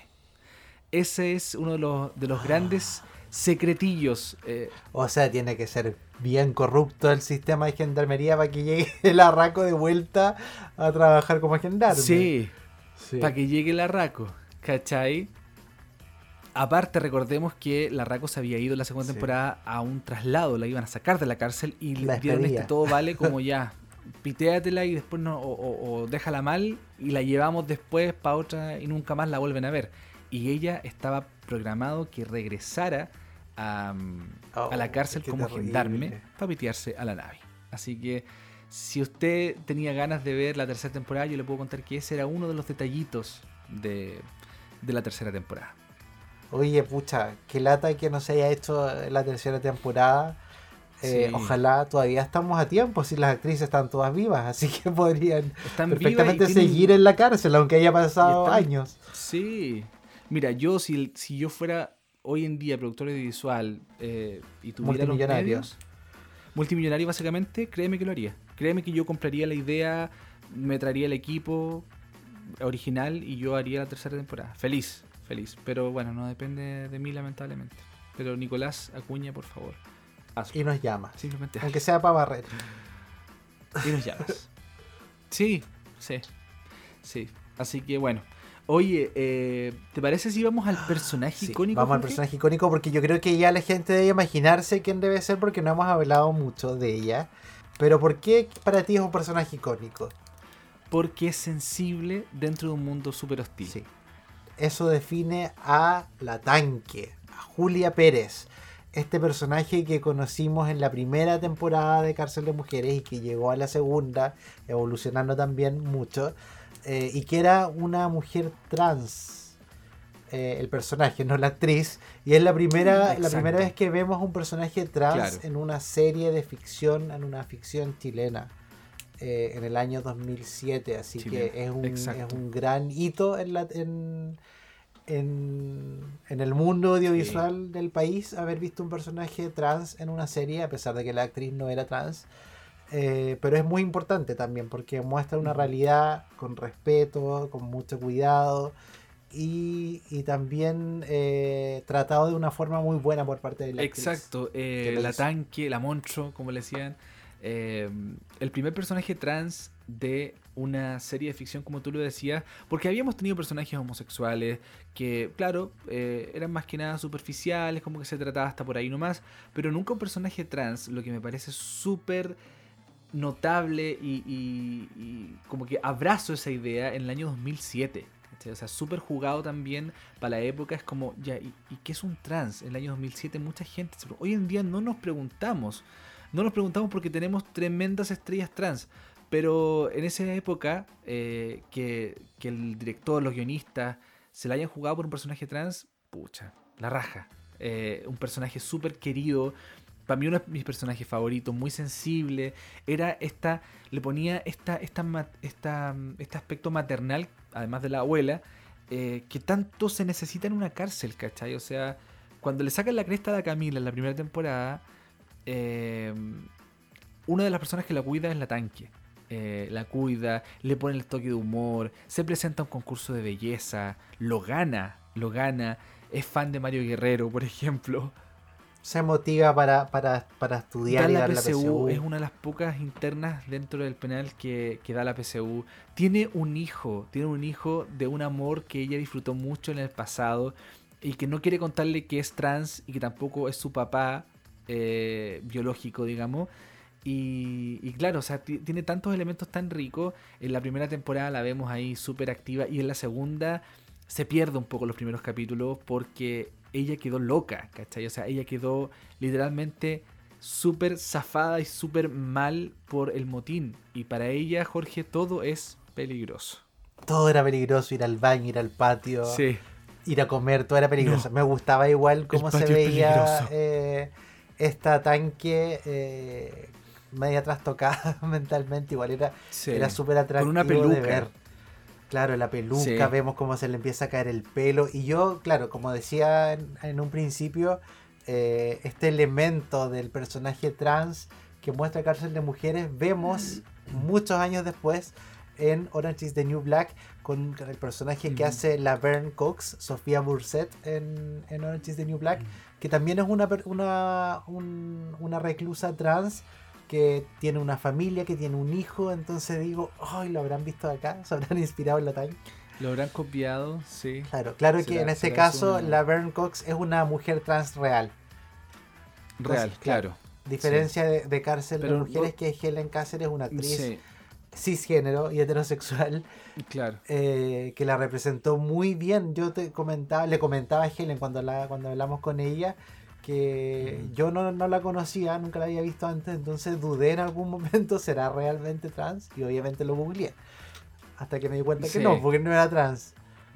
Todos, todos lo googleamos, porque el trabajo que hizo fue impecable de voz, eh, ¿cachai? Un trabajo de voz, porque lo vamos a escuchar en la entrevista. La Helen tiene una voz muy distinta, más aguda, muy dulce. Y muy dulce, y tener, claro, poner esta voz como así ¿cachai? Y mantenerla en cada capítulo y que no, no llegara tampoco a la caricatura, es genial. Vamos a escucharla entonces. El personaje icónico. Estamos ahora en Reyes del Drama con una actriz, documentalista, ancestróloga y coach de la Universidad Católica, productora y creadora de encuentros y eventos que generen impacto positivo en las personas. ¿Saben de qué les hablo? Les hablo de Helen Cáceres, esta actriz que interpretó a Julia Pérez en Cárcel de Mujeres. ¿Cómo estás, Helen? Hola, muy bien. ¿Y ustedes? ¿Cómo están? Muchas gracias por la presentación. Qué bonita. Muy bien. bien. Después de dar tu tiempo costó, pero lo logramos conversar con Helen, que ha estado también un poco ocupada por toda esta cosa de la pandemia, cambios de casa y todo, pero logramos hablar con ella por fin y queremos saber un poco cómo estás, cómo, cómo, cómo has estado pasándolo estos últimos meses, donde hemos estado casi todo Chile, todo el mundo encerrado. Yo creo que bien, pues yo siento que eh, al principio no, pues todo, todo terrible, pues para todos nosotros, eh, todo lo que significó, pero yo en mi, en mi, de alguna manera, proceso personal, siento que me vengo preparando para esto hace harto rato. es como que la vida me hubiese dicho hace como tres años atrás, prepárate que viene algo que va a cambiar todo y yo empecé un proceso como profundo eh, de reparación interna, de conexión, de estudio, mm, que me llevó también a tener quizás una sensación en este proceso bastante más calma. Sí, Helen, em, tu trabajo en el teatro también tiene que ver eh, con un poco con la danza, donde estuviste en la Arcis, em, estudiaste ahí danza, eh, sigue después en la actuación y egresas el año 2000, fundas una compañía de teatro. ¿Ha sido siempre el teatro tu gran compañía? Yo creo que el teatro, y lo hemos hablado con mi marido, el teatro es nuestra base de la, del soporte donde uno se para en el mundo. Yo creo que cada ser se para desde un lugar diferente. En el caso mío, yo me paro desde el teatro.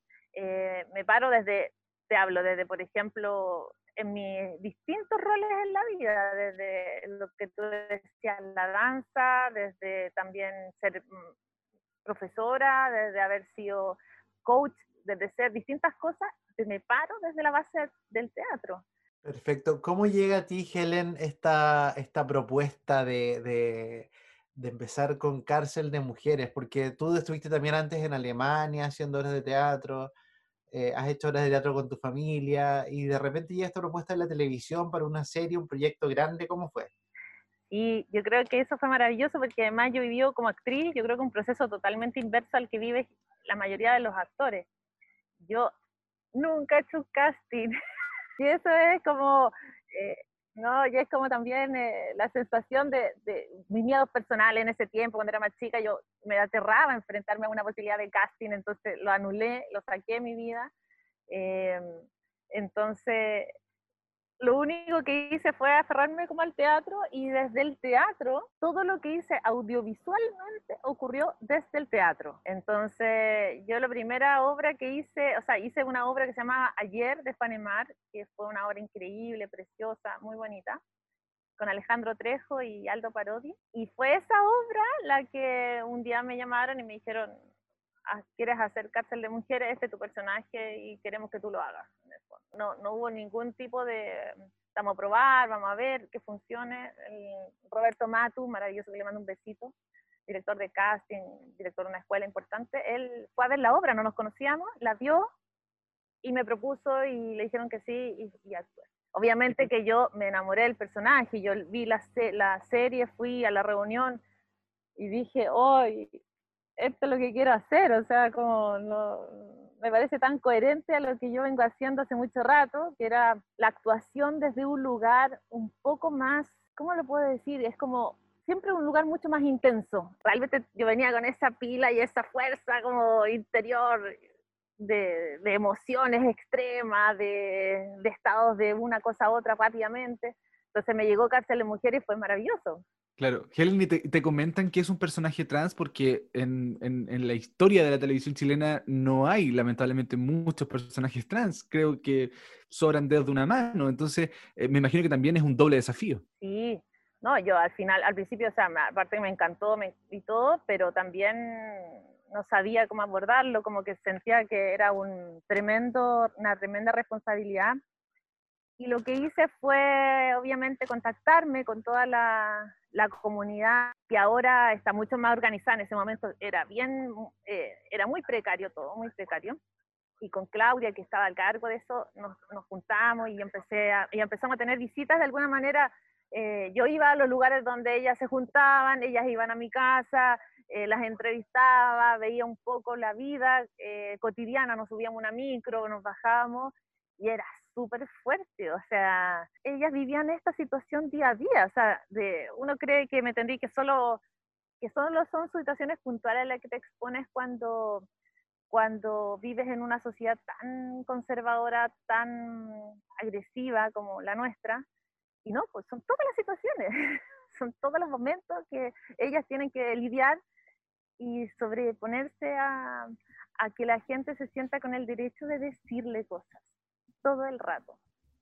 Y eso era básicamente mi personaje en Cárcel de Mujeres, fue alguien que, no solo le, le pues, pesaba una historia tan fuerte, sino que además todo el mundo se sentía con el derecho de maltratarla, de pisotearla, de decirle, de recalcarle cosas fuertes. Entonces, eso me ayudó mucho a entender, no solo a entenderlo, sino que a vivenciarlo y a experimentarlo y traducirlo también en, la serie. Claro, mira, yo en lo personal vi Cárcel de Mujeres hace pocos años atrás nomás y tenía mucho, mucho temor de cómo fuese a enfrentar tu personaje porque quizás en ese tiempo, hace como tres años atrás, eh, habían otras mentalidades, era otra la forma y fue un personaje que me sorprendió mucho porque fue tratado con mucho respeto, con mucha altura de mira eh, ¿cuánto tiempo? ¿Cómo te fuiste asesorando? Me decías que conversabas con, conversaste con personas trans y viviste con ellos como estos momentos, pero eh, ¿cómo te fuiste asesorando con el tema de la voz, de la postura, del maquillaje? Porque era, era un todo el personaje. Sí, en, también visitamos muchas cárceles, nosotros, cárceles de mujeres, o sea, la misma cárcel, pero la visitamos varias veces. Yo también, de manera personal, porque una cosa es el personaje y otra el contexto donde están sumamente mm, exacerbada y yo para el tema de la voz o del maquillaje fui probando. El otro día me encontré una carpeta en mi computador que yo guardo todo y una carpeta de pruebas que yo hacía conmigo misma, maquillándome, pintándome, buscando un look y, se las mandaba al Nico Acuña, que era el director, se las mandaba, le mandaba fotos, yo creo que el Nico es el que habló, porque le mandaba 1500 fotos distintas, unas de otras, le mandaba audios también, en ese tiempo por todo, por mail, le mandaba audios que yo sentía que tenía una voz distinta, hablaba así, acá, pero también ese trabajo era paralelo a las, a las reuniones que yo tenía con las chiquillas, porque la voz de un personaje tiene que ver con la emoción, lo que, la, profunda, lo, que, lo que de alguna manera contiene ese ser, esa historia.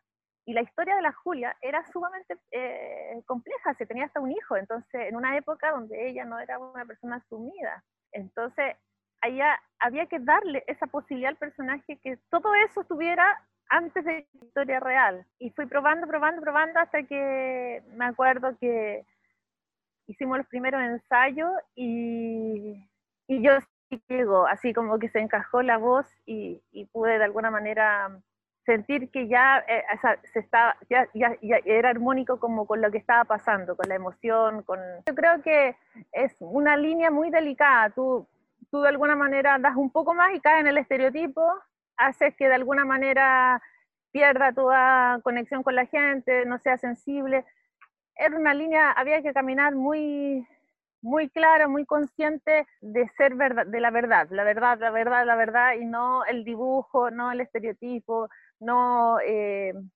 no la caricatura, porque precisamente era la oportunidad que se nos estaba dando por primera vez de, de, de trabajar un personaje trans en la televisión. Había que ser cuidadoso. Un tremendo desafío, además en el año 2007, donde eh, habían leves atisbos de una apertura, pero no era lo que hoy día estamos viviendo, ¿no? No, era totalmente, además en ese momento todavía la gente no entendía lo que era el trans. O sea, era travesti, para ellos era todo junto, ¿me entiendes? O sea, todo estaba todo mezclado en una sola, o sea, no, no, no había ningún tipo de educación, o sea, todavía no la hay, pero por lo menos la gente ya tiene más información. Pero en ese momento todo caía en un mismo saco, o sea, era como, ah, esto es lo hetero, ah, esto es lo homosexual, fin. Y todo aquí, aquí está todo.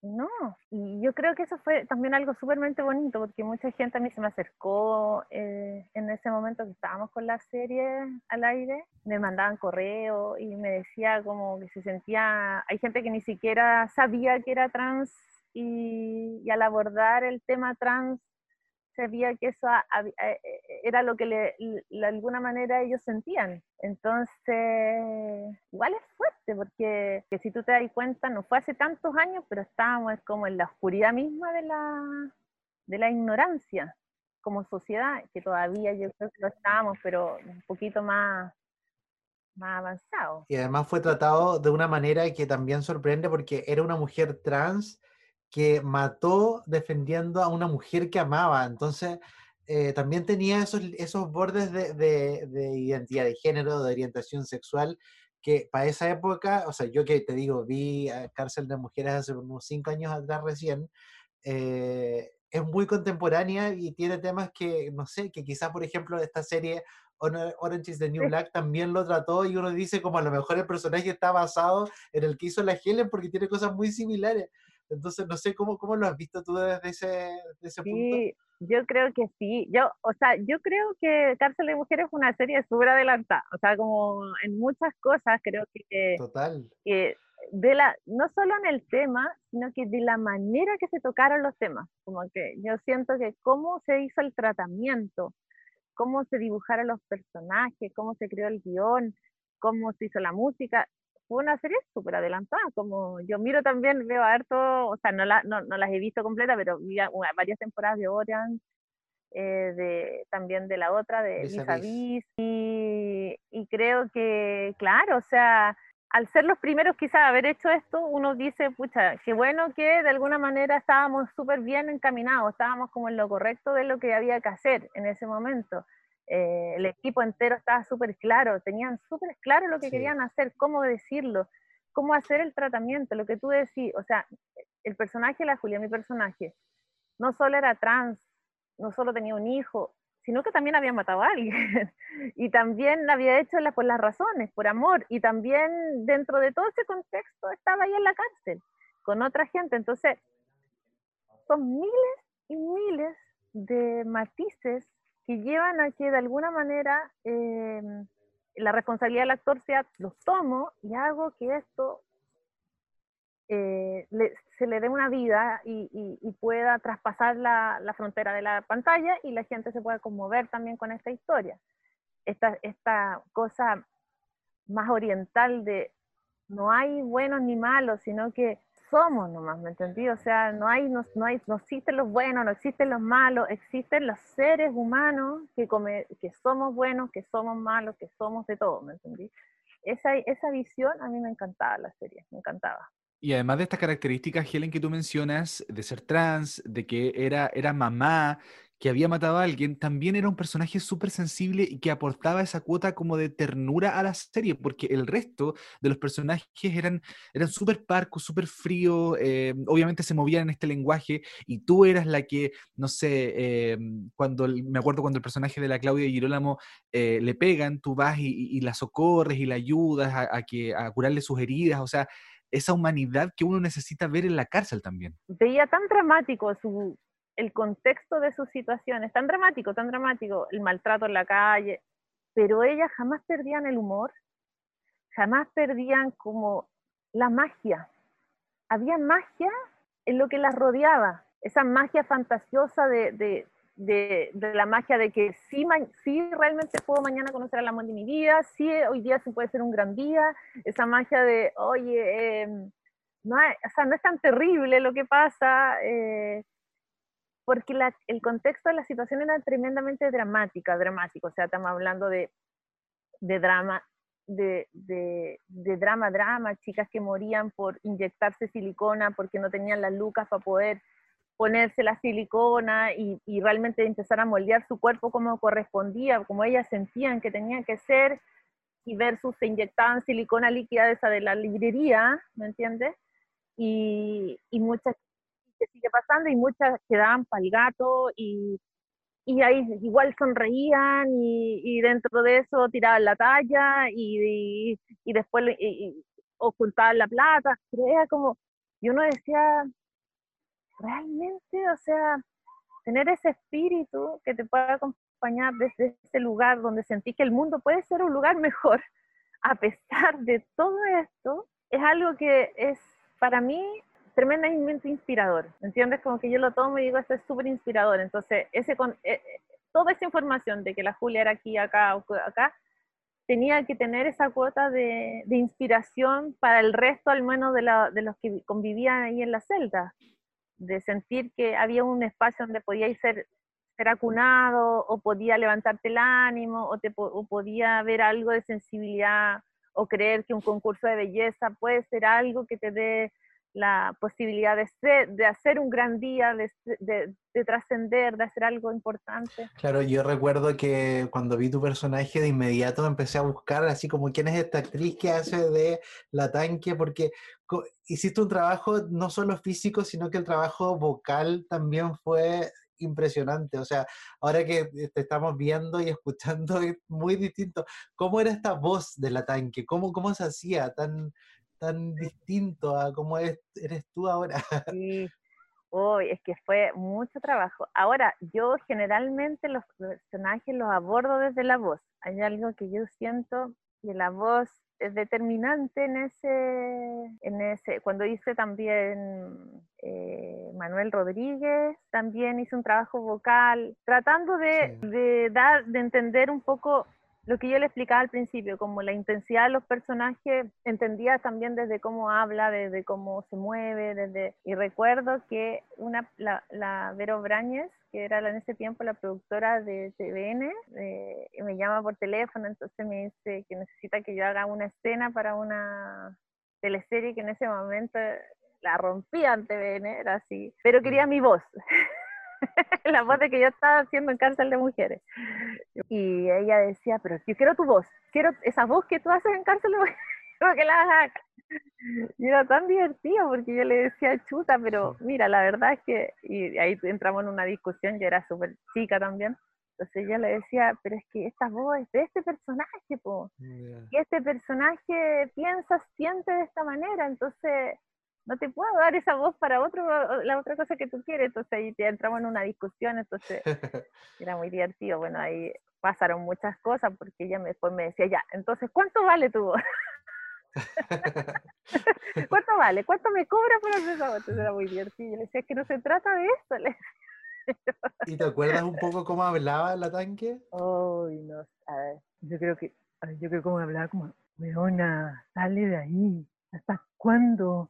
¿Cuándo sigues con ese weón? Te hace mal. Yo creo que hablaba como, Sí. bueno, yo creo perdón, pero no creo que hablaba tan así, pero era, era así más o menos, como que Era Era así, sí. sí. Nosotros como espectadores y fanáticos, Hart- harto trabajo vocal había a- previo, o sea, yo calentaba la voz harto rato y trabajaba la voz para que entrara calentita y bien encajada. Sí, era po. como así, como ese era el tono de voz. Que me acuerdo que la primera escena que hice con la Claudia fue tan chistosa porque la Claudia no me había visto. No, como no nos conocíamos, yo era como la más nueva, por así decirlo, de ahí, entonces Claro. yo tenía una, ella era el primer día que llegaba a la celda, entonces estaba en la celda conmigo y yo la despertaba y me ponía como a, a cantarle, no me acuerdo, como ya le, como cambia la cara, ya no sé qué. Y no podíamos hacerlo, la Claudia le daba ataque risa. En serio, eso que la Claudia es tan seria. Sí, mira, le daba ataque risa, me decía, no puedo, es que no puedo, no puedo con los ojos, porque yo le amaba, movía los ojos, tenía una cosa como con la expresión Sí, del rostro, la cara, entonces le hablaba y le cantaba, porque además yo le hablaba así, pues ya basta, para y ven acá, la vida es más alegre que todo esto, entonces, la Claudia tenía que llorar en ese escena y no podía, o sea, no, no es que no podía, sino que tuvimos, la ensayamos varias veces y se mataba la risa hasta que al final, bueno, ella es muy pro, entonces en un momento dice, ya, ok, hagámosla, y, y perfecto, y la salía increíble y todo, pero, pero previo a eso, Sí. hoy nos reíamos tanto. nosotros recordamos este, este personaje, sí. Yo, yo encuentro que la voz salió perfecta. Yo encuentro que sí. Me lo estoy imaginando porque ella aparte tenía mucho como el guachi, el como, no sé, como bien con pinche. Entonces, claro. Guachita, sí, es- era, era como del, de la, mm, del lenguaje popular, pero más antiguo, no el, Mm. no, no era grosero, era el como No el- tenía propio de la cárcel, Sí. digamos, el lenguaje propio de la cárcel. Sí. Sí. Sí, así que eh, me gustaba eso, a mí me gustaba mucho que no fuera grosera, que fuera, Era muy mamá. era muy, sí, que era muy cuidadosa y, le, y también que le, le chocaba, a pesar de que ya vivía en ese ambiente y todo, y uno se imagina que siempre su vida fue así, le chocaba igual que la gente fuera grosera o que fuera violenta, Era educada, muy educada, muy mamá. que eso era sí. muy fuerte, no lo podía como, se asustaba, no, no, no quería eso. No sé si te acuerdas, Helen, que cuando terminó la primera temporada hubo un Sí. motín en la cárcel Sí, y en la segunda temporada la, la tanque regresa, pero ya un poco más, más rayada, digamos, porque quedó súper traumada con el motín. Entonces, todo, la, la segunda temporada, tu personaje está en un vaivén Sí. constante psiquiátrico Sí, súper A interesante nosotros nos, nos avi- bueno, nos empiezan a contar la historia de lo que pasaba en el fondo, porque hasta el momento de la primera temporada no se sabía qué pasaba con ese motín. Después se, después se resolvió y se contó que, bueno, que en realidad mi personaje no había podido, no se había escapado en el fondo, y, y por eso la, la, la, la violenta, lo, lo violento que vivió después, como en la tortura, o lo que, lo que no se vio en el fondo, fue lo que determinó esta condición. Y ella ya estaba un poco medio adicta a las pastillas, estaba tomando hartas pastillas, entonces más que como que se, es como que más que nada se empezó a, a pichicatear, a, a empastillar, y eso detona este tipo de cosas. Y dentro del guion estaba que eh, el pelo se me empezaba a caer, entonces el pelo se empezaba a caer y todo, entonces tenían todo muy resuelto y que era en el fondo me iban a hacer como unos peloncitos chiquititos camuflados dentro del pelo para hacer como un primer plano y todo. Al final no resultó y terminé pelada con puro, pero no solo pelada, sino que terminé con eh, pelones en el pelo y con pelos sueltos. Era, era terrible, era terrible. Yo me miraba al espejo y yo andaba en mi casa con el pañuelo o con gorro porque me miraba y me daba, me daba depresión. Era, eran Reales. enormes con el pelo. Me acuerdo que cuando me cortaron el pelo estábamos en el set y no funcionaba, y no funcionaba esto de los pelones chiquititos y todo. Llegó todo el equipo a hablar conmigo, llegó el director, me dijeron, pucha, ¿qué hacemos? Porque esto, o sea, maquillar un pelón es, es- es realmente como que no No. se va a notar. Y, yo ya sabía y los vi a todos y dije, esto es, esto es como, ya sé lo que vienen. Así que ya yo en ese momento le dije, vamos nomás, o sea, no hay ningún problema. Así que me pelaron y de ahí empecé a usar peluca.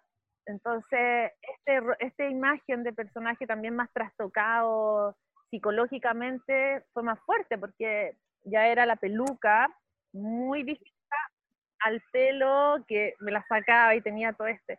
esta cosa, el los pelones, que el pelo se caía. Entonces, y ya hay una escena que me acuerdo que estaba amarrada en una silla, así como ya con las pastillas amarradas, así como ya como casi yéndome a los psiquiátricos.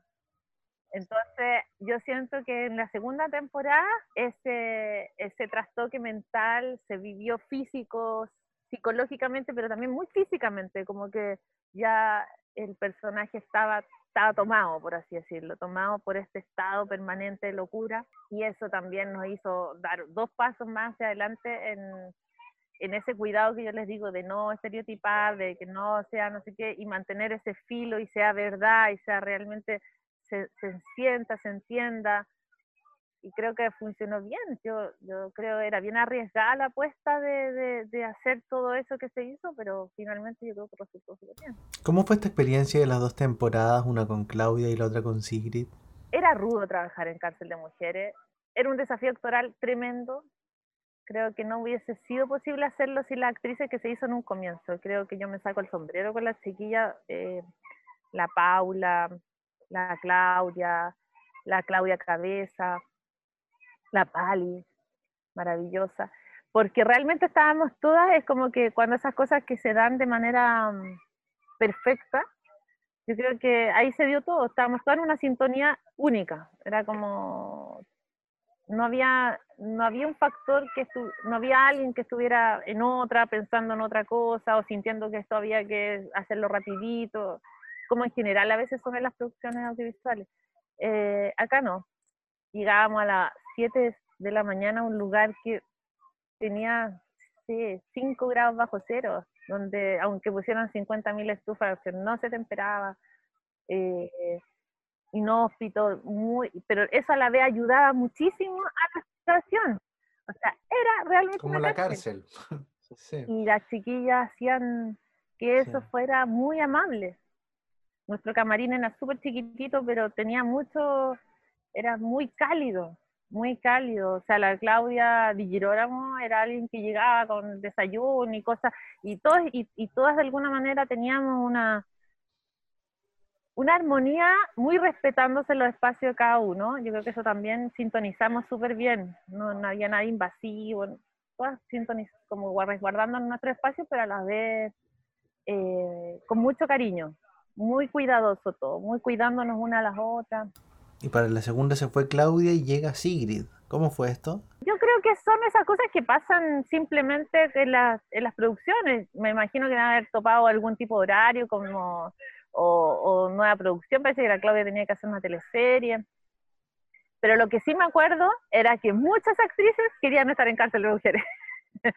que la segunda temporada sí, pues era como querían era el fenómeno y era como quiero, quiero y era el, el, era como quiero entrar a la cárcel ¿Ah, quiero entrar a la cárcel así como y mm, porque vieron el fenómeno me acuerdo de que hubieron varias que casi se logró pero no, al final no toparon habían temas con horarios y todo pero pero yo creo que lo de la Claudia fue simplemente que la Claudia no pudo no no me imagino no, ella es más, muchísimo más aperrada, aperradísima de lo que yo hasta ese momento pensé que ella podía hacerlo. O sea, como de verdad el nivel de aperramiento de todas era así enorme.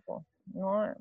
Y la Sigrid llegó y fue de la raja, así como, porque además la Sigrid es todo, lo, es todo opuesto a la Claudia, entonces es como ventil, eh, hiperventilada y muy alegre, y tiene una cosa así como liviana, y entonces también de alguna manera yo siento que ambas tienen personalidades súper distintos, pero tienen un profesionalismo y una, y una entrega, entrega, pero así maravillosa. Oye, Helen, y todo lo que los fanáticos esperábamos era una tercera temporada y de hecho apareció en más de algún medio, eh, en la tercera con Jorge vimos un titular que ya se hablaba de una confirmación. ¿Qué fue lo que pasó hasta lo que tú sabes. No tengo idea porque yo también sabía que había una tercera temporada y me contactaron y nos hicieron todo como un tema de, de ya nos vamos a juntar y no sé lo que pasó, la verdad. No, yo creo que no, no la verdad es que no,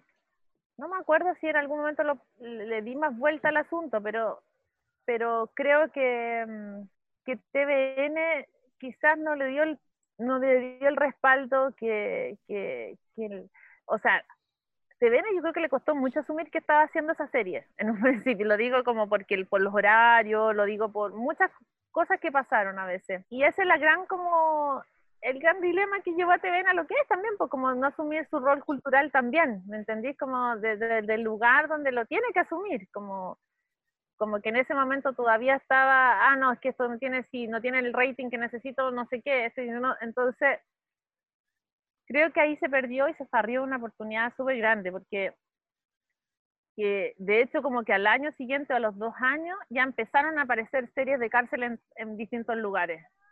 Entonces, hubiese sido bonito que hubieran hecho más temporadas y, y, creo que una era una serie que podía haber tenido muchísimas temporadas. O sea, de todas maneras. Totalmente. Eh, sí. pues tenía material. Pero no sé mm. efectivamente qué es lo que pasó, la verdad. Pero del equipo no fue. Del equipo sólido que era el director, los guionistas, todos querían una tercera temporada.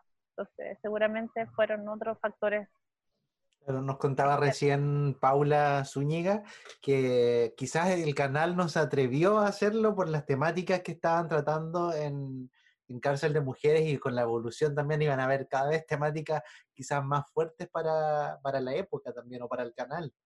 Totalmente, yo creo que, y es más o menos lo que, lo que les digo, o sea, yo creo que, yo creo que la debacle de TVN pasa por no asumir su condición de canal nacional y su rol importante en la cultura. Mm. Y creo que ahí todos sabemos que ponen los, quiénes son los directorios y que al final son, son la gente, gente de política. Mucha gente que no tiene idea de televisión o gente que incluso no tiene idea de, del rol que juega una televisión estatal en, la, en un país. Helen, pasa mucho también en el, en el mundo de, volviendo un poco al tema LGTBI, eh, que los actores, o sea, en realidad en Hollywood, en producciones igual grandes, el, como que los activistas o la gente vinculada a este mundo LGTBI ha criticado últimamente mucho a los actores cisgénero eh, por interpretar a personajes trans, a mujeres por interpretar a personajes trans o a hombres por, por hacer eh, personajes trans. ¿A ti te pasó o, cuál es tu visión al respecto? Porque el otro día conversábamos con otro actor que finalmente, eh, y yo en lo personal también lo comparto, eh, hacer esto siento que discriminaría mucho más todavía, porque sería mucho más difícil. Mira, en la época que yo hice cárcel de mujeres, yo creo que fue preciso hacerlo, o sea, no había, este tema no estaba en la palestra, no, no, no, se, no se discutía en absoluto. Pero creo que cuando algo es tema, cuando algo, hay una necesidad de equiparar las cosas, yo soy partidaria siempre de que equiparemos las cosas. como que yo siento que aunque no, es como, es lo mismo que la paridad, mira, mucha gente dice, no, pero es que, pucha, pero es que igual hay, yo digo, no, o sea, da lo mismo, equiparemos las cosas. Si eso nos hace estar tranquilo y estar bien, desde ahí podemos seguir construyendo cosas, o sea, creo que si hay una deuda hay que pagarla como que no, no creo que tenga mucho cuestionamiento eso. Si hay personajes trans y hay actrices trans, que lo hagan las actrices trans. O sea, como que me parece justo quizás en este momento donde se está pidiendo que tiene que ser algo eh, mucho más transversal todo. Quizás más adelante, cuando ya no sea tema, ¿cachai? Esto no sea tema y esté resuelto y ya como que eh, sintamos que somos una sociedad capaz de, de que eso no es tema, porque cualquier persona puede interpretar un personaje como un trans puede eh, interpretar un personaje hetero, ¿me entiendes? Como da lo mismo, o sea, eso no sea tema, ya podemos seguir y continuar. Como que en ese sentido yo no tengo rollos así como apegos actorales súper grandes, como no, me parece que si una actriz es tan buena. Creo que si alguien tiene la necesidad real y dices ahí que me parece como ya súper mala onda que sean solo actrices o actores así que interpreten nuestros roles, pero me parece fantástico que lo puedan, de verdad, o sea, si se existe la oportunidad, se puede. ya lo vimos, una mujer fantástica, o sea, ¿me entendí? O sea, se puede, y no solo se puede, sino que se puede ganar un Oscar. Entonces, es como, yo encuentro que es una discusión que no tiene mucho sentido, no tiene, o sea, no tiene mucho sustento teórico, ¿cachai? Es como, me parece como o sea, si yo fuera una, una producción, una productora audiovisual y estuviera buscando, como que no tendría rollo, le diría a un actor trans, oye, el personaje este te interesa, y si el actor dice ahí que no, porque siento que me estereotipan y me, me dejan a dejar siempre en el mismo, haciendo el mismo personaje, ok, hagamos con otro, ¿me entiendes? Como, Claro. pero yo creo que sí, verdad. Hasta hace poco vimos a, Loreto Valenzuela haciendo un personaje trans después de 10 años ya que se hizo cárcel de mujeres, recién vuelve otro personaje trans en la, en la televisión, entonces falta mucho todavía, falta mucho y quizás falta darle cabida también a los, a los actores y actrices trans. Y yo creo que, o sea, creo que esto se tiene, o sea, porque los estereotipos además, lo que se ha afirmado en la televisión y se ha aferrado por años, que es la chica linda, el chico lindo, y todas esas cosas que ya, te juro, o sea, están totalmente obsoletas, es como decirle, porque, porque tú y yo y nosotros, tres, podemos estar hablando de televisión, pero los cabros jóvenes no ven televisión, ¿me entendí? No ven televisión porque no lo representa la televisión. Claro. La televisión sienten que también está llena de estos estereotipos que son totalmente añejos. Helen, te queremos agradecer por esta entrevista y cuéntanos cómo se despediría la tanque. Y como la tanque le podría decir, guachita, no se pierdan esta weá, está muy bueno, está buenísimo. Me encantan estos chiquillos, son preciosos, lindos. Ay, no sé si me sale bien. Yo como que pierdo el hilo, pero es como así. Les mandaría muchos besitos y que lo vean. Y me encanta que además ustedes se toman este espacio virtual para poder conversar. Y yo encuentro que la gran ganancia de todo lo que está pasando es que se rompimos las fronteras. El personaje icónico. Bueno, ahí estaba la Tanque Poguachi, que revivió a su personaje. eh, muchos seguramente están agradecidos de, esto.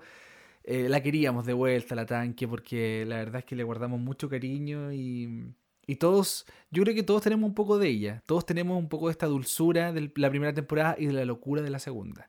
Y a, mí la verdad es que por eso la elegimos personaje icónico, porque em, como te digo, para mí ella fue como un oasis dentro de este desierto que era la cárcel. Eh, era súper rico verla, como que tú te relajabas. Y a mí me pasaba eso, que yo con la Raulito estaba tenso, ¿cachai? Cuando se estaba, estaba jalando, yo estaba súper tenso. Con la negra, tenso. Con la Raco igual, ¿cachai? La Camila, que se metía en weas de repente. Pero ver a la tanque, para mí era como un relajo dentro de tanto Y también drama. tenía estos ingredientes de drama, de comedia, porque igual era buena para el deseo. Eh, tenía una Sí, chispa po. distinta. Y qué, qué ganas de seguir viendo a la Helen actuando en otras cosas, porque la vimos después, años más tarde, en, en la teleserie de Manuel Rodríguez. Pero finalmente después se fue dedicando a otras cosas que, que la alejaron un poco de- la, de la teatro, ficción claro. audiovisual, porque en teatro ha seguido presente.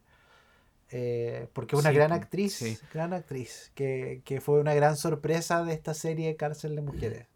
Sí, no, a mí la verdad es que eh, yo me saco el sombrero por, por ella, por su, por la personificación que hizo. Eh, me parece que, que claro, ha sido subestimada a lo mejor en, en- en- teleseries, qué sé yo, y qué rico sería volver a verla. Imagínate, no sé, como la tanque, no sé, en una tercera temporada. Cosa que ella también dijo que estaría ella dispuesta. estaría dispuesta. Así que ya tenemos tres. Sí, viste, si están todos dispuestos, pero ¿Viste? que exista, Jorge, nos, algún día podremos crearla nosotros, conversar con, con el equipo y decir, Un spin-off. claro, un spin-off, una película, algo, no sé, algo para haberlas tenido a todas. Pero claro, la tanque después de la segunda temporada vemos que se vuelve media loquita, tiene un La Joana. Jorge. La Joana, es la Joana, la Joana Viviana. Herrera, que hace de, de este como Sí. amiga imaginaria que tiene que la mete en puras tonteras. Le da puros pésimos La meten consejos. y no, y le incita a que tome medicamentos. Ella le incita a que tome medicamentos, que se drogue. eh, la tanque por el estrés pierde el pelo, que era una de sus características. Tiene, tiene mechones Sí. menos, ¿cachai? Tiene como, como pedazos menos de pelo, en fin. Y por eso usa la peluca. El, esta laucha, esta laucha, como le decía la negra, a la peluca. La peluca que está cada vez más chascona. Más chascona. Eh, y sí, pues también ahí vuelve este, este personaje del hijo de Samuel González. Eh, vuelve. Gran amigo de. Reyes del Drama. Gran amigo, por supuesto, a quien le mandamos un saludo. Eh. Y. eh, Te pusiste nervioso con el tema, parece. Sí, sí, porque claro, regresa el, el protagonista de Los Fuertes y, y se pone ahí toda una, una mm, relación más tensa porque él descubre la verdad y lo descubre de la peor forma, ¿cierto? En un diario donde se muestra que ella es trans y habíamos visto en la primera temporada to- toda su historia, ¿cachai? Trans. Eh, dijo que ella siempre se sentía distinta, en fin, tiene este gran amor, tiene un hijo, y este hijo la rechaza y le dice, me das asco, ¿cachai? No, o sea, teleserie, Qué importante igual es mostrar esto para todas las personas trans, sí, eh, que se muestre esta realidad, que se muestre que existen, que se muestren que son personas, que sienten po. y, y- y tienen las mismas, las mismas características que cualquier otro. Sí, exacto. Y sufren tanto, eh, sobre todo en estos roles, eh, en su transición, ¿cachai? En el amor, o sea, En las No sé, injusticias que la la, injusticia. sociedad le, los abofetea y las abofetea día a día. o sea, Así imagínate, yo creo que a la tanque probablemente le decían monstruo por, por dentro de la ignorancia de la, de la cárcel, ¿cachai? Eh, dentro de la ignorancia de, de no saber si es, entre comillas, para ellas, ¿cachai? Decir así como, pucha, eh, era hombre y ahora es mujer, entonces, ¿qué wea es, cachai? O sea, esa yo creo que es la mirada y es como lo que se quiso em, reflejar un poco dentro de la ignorancia de la gente. Y por eso yo creo que le decían monstruo, ¿cachai? Porque se había puesto pechuga. A pesar Claro, de todo, igual la, era bienvenida con el resto de sus compañeras. o Sí, sea, Era igual era respetada, a pesar de que le digan monstruo o tanque, Claro. también era respetada. Sí. Dentro de- como una más, como una Exacto. más de, de, del- de las del barrio, como decía De la, la- negra. Claro. Entonces. Lo que yo no tengo claro es que, es que en la realidad, fuera de la ficción, eh, no sé si una mujer, una mujer trans eh, puede estar en una cárcel de mujeres. Ahí tengo mis dudas, por lo menos en una ¿eh? cárcel de mujeres chilenas. No sé en la realidad actual de ahora, que ahora ya de cierta Sí, forma, po. después de la ley de identidad de género, ya es como legal, que son Mm. personas legales de cierta forma. No sé si Sí. en el 2007 una persona sido trans esté en una cárcel de mujeres. Claro. No sé, Sí. la verdad. A no ser que, esto- que le pidan ciertas características físicas, no sé. Es Sí, complejo sí, el tema. Es complejo, sí. Pero Sí. bueno, ese era el, el personaje icónico Jorge de este capítulo La Tanque Helen Cáceres. Aquí le mandamos un besito gigante si nos escucha. Y le guardamos el, el- el mayor de los orgullos por su personaje. Así es. ¿Y esto fue Cárcel de Mujeres entonces?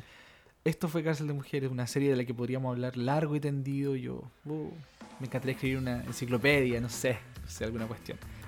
Oye, hablamos largo y tendido. Ya van dos horas y media casi de programa, así que dejémoslo hasta acá y dejemos el drama que traíamos para la próxima semana. Así es. Y nos vemos pronto con otro capítulo. Atentos a Sí. nuestro Instagram porque se pueden venir medios li- nuevos lives eh, con más actores o entre nosotros, así improvisados. donde De repente nos conectamos y la gente se mete a conversar con nosotros. Sí, Así entre. que Me encanta. entre. Nos encanta mucho conversar con ustedes. Sí. Así que eso, pues un abrazo grande y nos estamos encontrando en nuevos capítulos, lives. Así que atento a nuestro Instagram donde estamos subiendo como la espuma, Jorge. Así es. Y agradecemos a la polería que nos regaló esta maravillosa Sí. polera de Romané que sorteamos esta semana. Así que nada, felices y muchas gracias. Y todos los que nos quieran regalar cosas, escríbanos nosotros Sí. felices de recibirla. Sí. Por favor, sí. Así que estamos ah, eh, muy receptivos a todo tipo de regalitos que le quieran hacer. Porque no son para nosotros, es para la gente al final que Así, le la encantan people. las teleseries. Sí. Un abrazo, que esté Así muy bien. es. Un abrazo, nos vemos. Chao, chao. Chao.